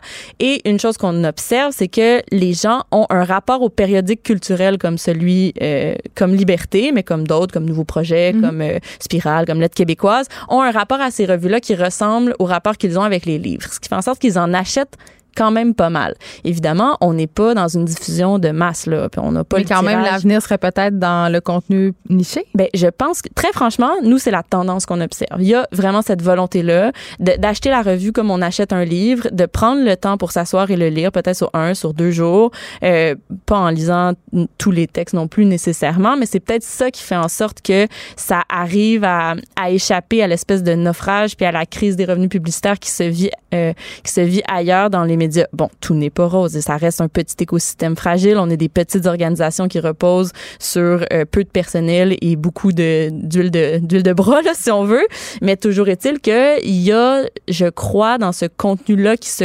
consomme plus lentement euh, peut-être une voie de salut. Ouais, je pense. OK. Et là, votre numéro qui est présentement en kiosque, a un thème, en tout cas, qui, moi, me En tout cas, je trouve fort euh, évocateur. L'avenir, c'est maintenant. Et c'est un, un tome 1. Euh, L'avenir, c'est maintenant. est, est une révolution fragile. Est-ce que tu penses qu'on est en train de perdre des acquis? Parce que moi, Ouais. c'est- c'est ça que ça m'évoque, ce thème-là. Hum, ben, c'est ce qu'on interrogeait. Et puis on s'est rendu compte que la plupart des textes, même sans le vouloir, euh, abordaient les choses de cette façon-là en disant l'héritage de la Révolution tranquille, que ce soit en termes de politique sociale euh, ou d'institutions ou, ou même de mouvements sociaux, ce qui a pu en être, il était peut-être plus fragile qu'on le pensait. Il n'a pas nécessairement euh, survécu à la vague euh, des années 80, il n'a pas survécu non plus. euh, Est-ce qu'on s'est assis trop vite sur nos lauriers? ben peut- peut-être que oui, puis ça se joue dans les politiques publiques, mais ça, se- ça se joue peut-être aussi dans la mobilisation dans les mouvements sociaux, que ce soit dans le mouvement syndical, dans le, bon le, le mouvement environnemental semble connaître une, une belle vigueur, mais je pense que ça se voit aussi dans les politiques culturelles hein, qui sont de plus en plus affaiblies, de moins en moins adaptées aux besoins euh, aux besoins des artistes puis aux besoins des plateformes qui diffusent l'art et la littérature. Là, Liberté est bien placée pour le voir. Euh, donc oui, je crois que le modèle québécois, là, selon la formule consacrée, il était peut-être plus fragile que ce qu'on voulait croire. Puis il y a plusieurs textes qui renvoient à ça euh, dans ce numéro-là. Euh, plusieurs groupes, on les nommera pas pour pas leur faire trop de peu, mais déplorent que dans le contexte actuel, et là je fais référence évidemment au mouvement MeToo et Mm. à toutes sortes d'autres mouvements de la sorte, euh, ces groupes-là, ces gens-là, entre guillemets, euh, prétendent qu'on peut plus rien dire, qu'on est même dans une époque de censure. Ben, je, je sais pas. Moi, j'ai pas l'impression qu'on est à une époque. On a une époque euh, de judiciarisation du débat public. Ça, c'est vrai. Hein, on le sait à quel point euh, la poursuite en diffamation pour ceux qui en ont les moyens euh, arrive rapidement. Mais on observera aussi que la plupart du temps, ceux qui arrivent à faire taire les autres, c'est aussi ceux qui se trouvent déjà dans une situation de pouvoir. Donc, Hmm. Moi, crier à la liberté, à la perte de la liberté d'expression quand on s'exprime sur toutes les tribunes, j'ai un petit peu de misère avec ça. Une chose qui est vraie par ailleurs, c'est qu'il y a peut-être euh, peut-être qu'on vit un moment où il y a un certain raidissement de la parole qui, qui est euh, induit par le comportement de certains groupes militants. Ça, c'est vrai. C'est-à-dire que tout le monde marche un peu sur des œufs? Ben, tout le monde marche un peu sur des œufs, mais en même temps, il y a peut-être un élément positif là-dedans, en ce sens qu'il y a peut-être des choses, euh, il y a peut-être certains discours qui euh, empêchent certains progrès sociaux pour le moment. Il s'agit pas de dire qu'il faut les empêcher ou les, in- ou les interdire, surtout pas, mais il y a peut-être quelque chose d'intéressant à voir s'exprimer la contestation à ces discours-là. Quand on veut euh, euh, perturber un événement parce qu'on n'est pas d'accord avec ce qui s'exprime, ça aussi, c'est une forme d'expression. Hein. Il faut pas l'oublier, la liberté d'expression, c'est vrai autant dans la contestation que de- Exactement. Moi, je crois qu'il y a un- c'est un moment intéressant. C'est un moment où on redéfinit les paramètres de la liberté d'expression. Moi, je, je souhaite qu'il soit le plus large possible, évidemment. Euh, mais je crois que c'est pas inintéressant le, le choc des idées qu'on qu'on qu'on peut voir en ce moment, puis des méthodes de contestation. Le choc des méthodes de contestation, ça, c'est c'est une autre chose aussi. Oui, puis je pense que les médias sociaux ont beaucoup changé la donne aussi. Ben oui. En terminant, Aurélie Langto, on est, euh, c'est le jour 7 de la campagne électorale. Ah oui, vrai. Euh, OK, on, on ratisse large, là. Ben non, mais moi, je profite de ta présence. Euh, ouais, non, je, sais que t'es une femme d'idées. Euh, tes impressions à venir jusqu'à... Tu suis ça? Parce que Ben je oui, sais que mais t'es quand même politisée. là. Euh, oui. Euh, écoute, je pensais pas faire du commentaire euh, Ah, politique ben, en ce écoute. moment. Là. Euh, ben, je, je pense qu'il est trop tôt pour faire des pronostics. J'ai vraiment pas envie de jouer les de jouer les gérants d'estrade. Euh, moi, je pense que les une chose qui est intéressante à, à observer en ce moment, c'est que la plupart des partis qui peuvent aspirer à prendre le pouvoir constatent qu'ils sont peut-être en décalage sur les questions environnementales avec une certaine volonté qui s'exprime. Moi, ça, c'est Mm. quelque chose qui me marque beaucoup dans les Ouais. premiers jours de la campagne. Euh, après, pour la suite des choses, euh, j'ai pas tellement envie de jouer à Nostradamus. Là, je, je sais pas. qu'on- Je vais te faire, suis je vais te faire revenir à la liberté. Ouais, à- Là, il va y avoir un, un deuxième tome de ce, de, de ce numéro-là. Oui. C'est ce que je comprends. Ça va porter sur quoi? Ben, en fait, l'interrogation euh, de base qu'on lançait, qu'on a commencé à préparer ces numéros-là, c'était de se demander tout simplement qu'est-ce qu'on a gagné, qu'est-ce qu'on a perdu. Puis ça, ça peut Mm. se décliner de plein de façons. Euh, dans le premier numéro, on, on pose un regard sur le présent en puisant dans le passé, si je Ouais. peux le résumer comme ça. Dans le prochain, ben, on va peut-être essayer plus d'envisager euh, d'envisager l'avenir. Si Ok, on veut faire une sera- séparation un peu Mais ça euh, sera, euh, ben oui, mais ça sera peut-être encourageant, du moins, je l'espère. Souhaitons-le. Euh, mais en tout cas, c'est disponible en caisse, du moins pour le premier tome sur cette révolution qui est fort fragile. Merci beaucoup, Aurélie Ben, merci Langto. à toi. On célèbre les 60 ans de la revue Liberté. C'est déjà tout pour nous. On va se retrouver demain de 1 à 3. Merci d'avoir été là. Merci d'avoir écouté. Il y a Mario Dumont qui suit dans quelques instants.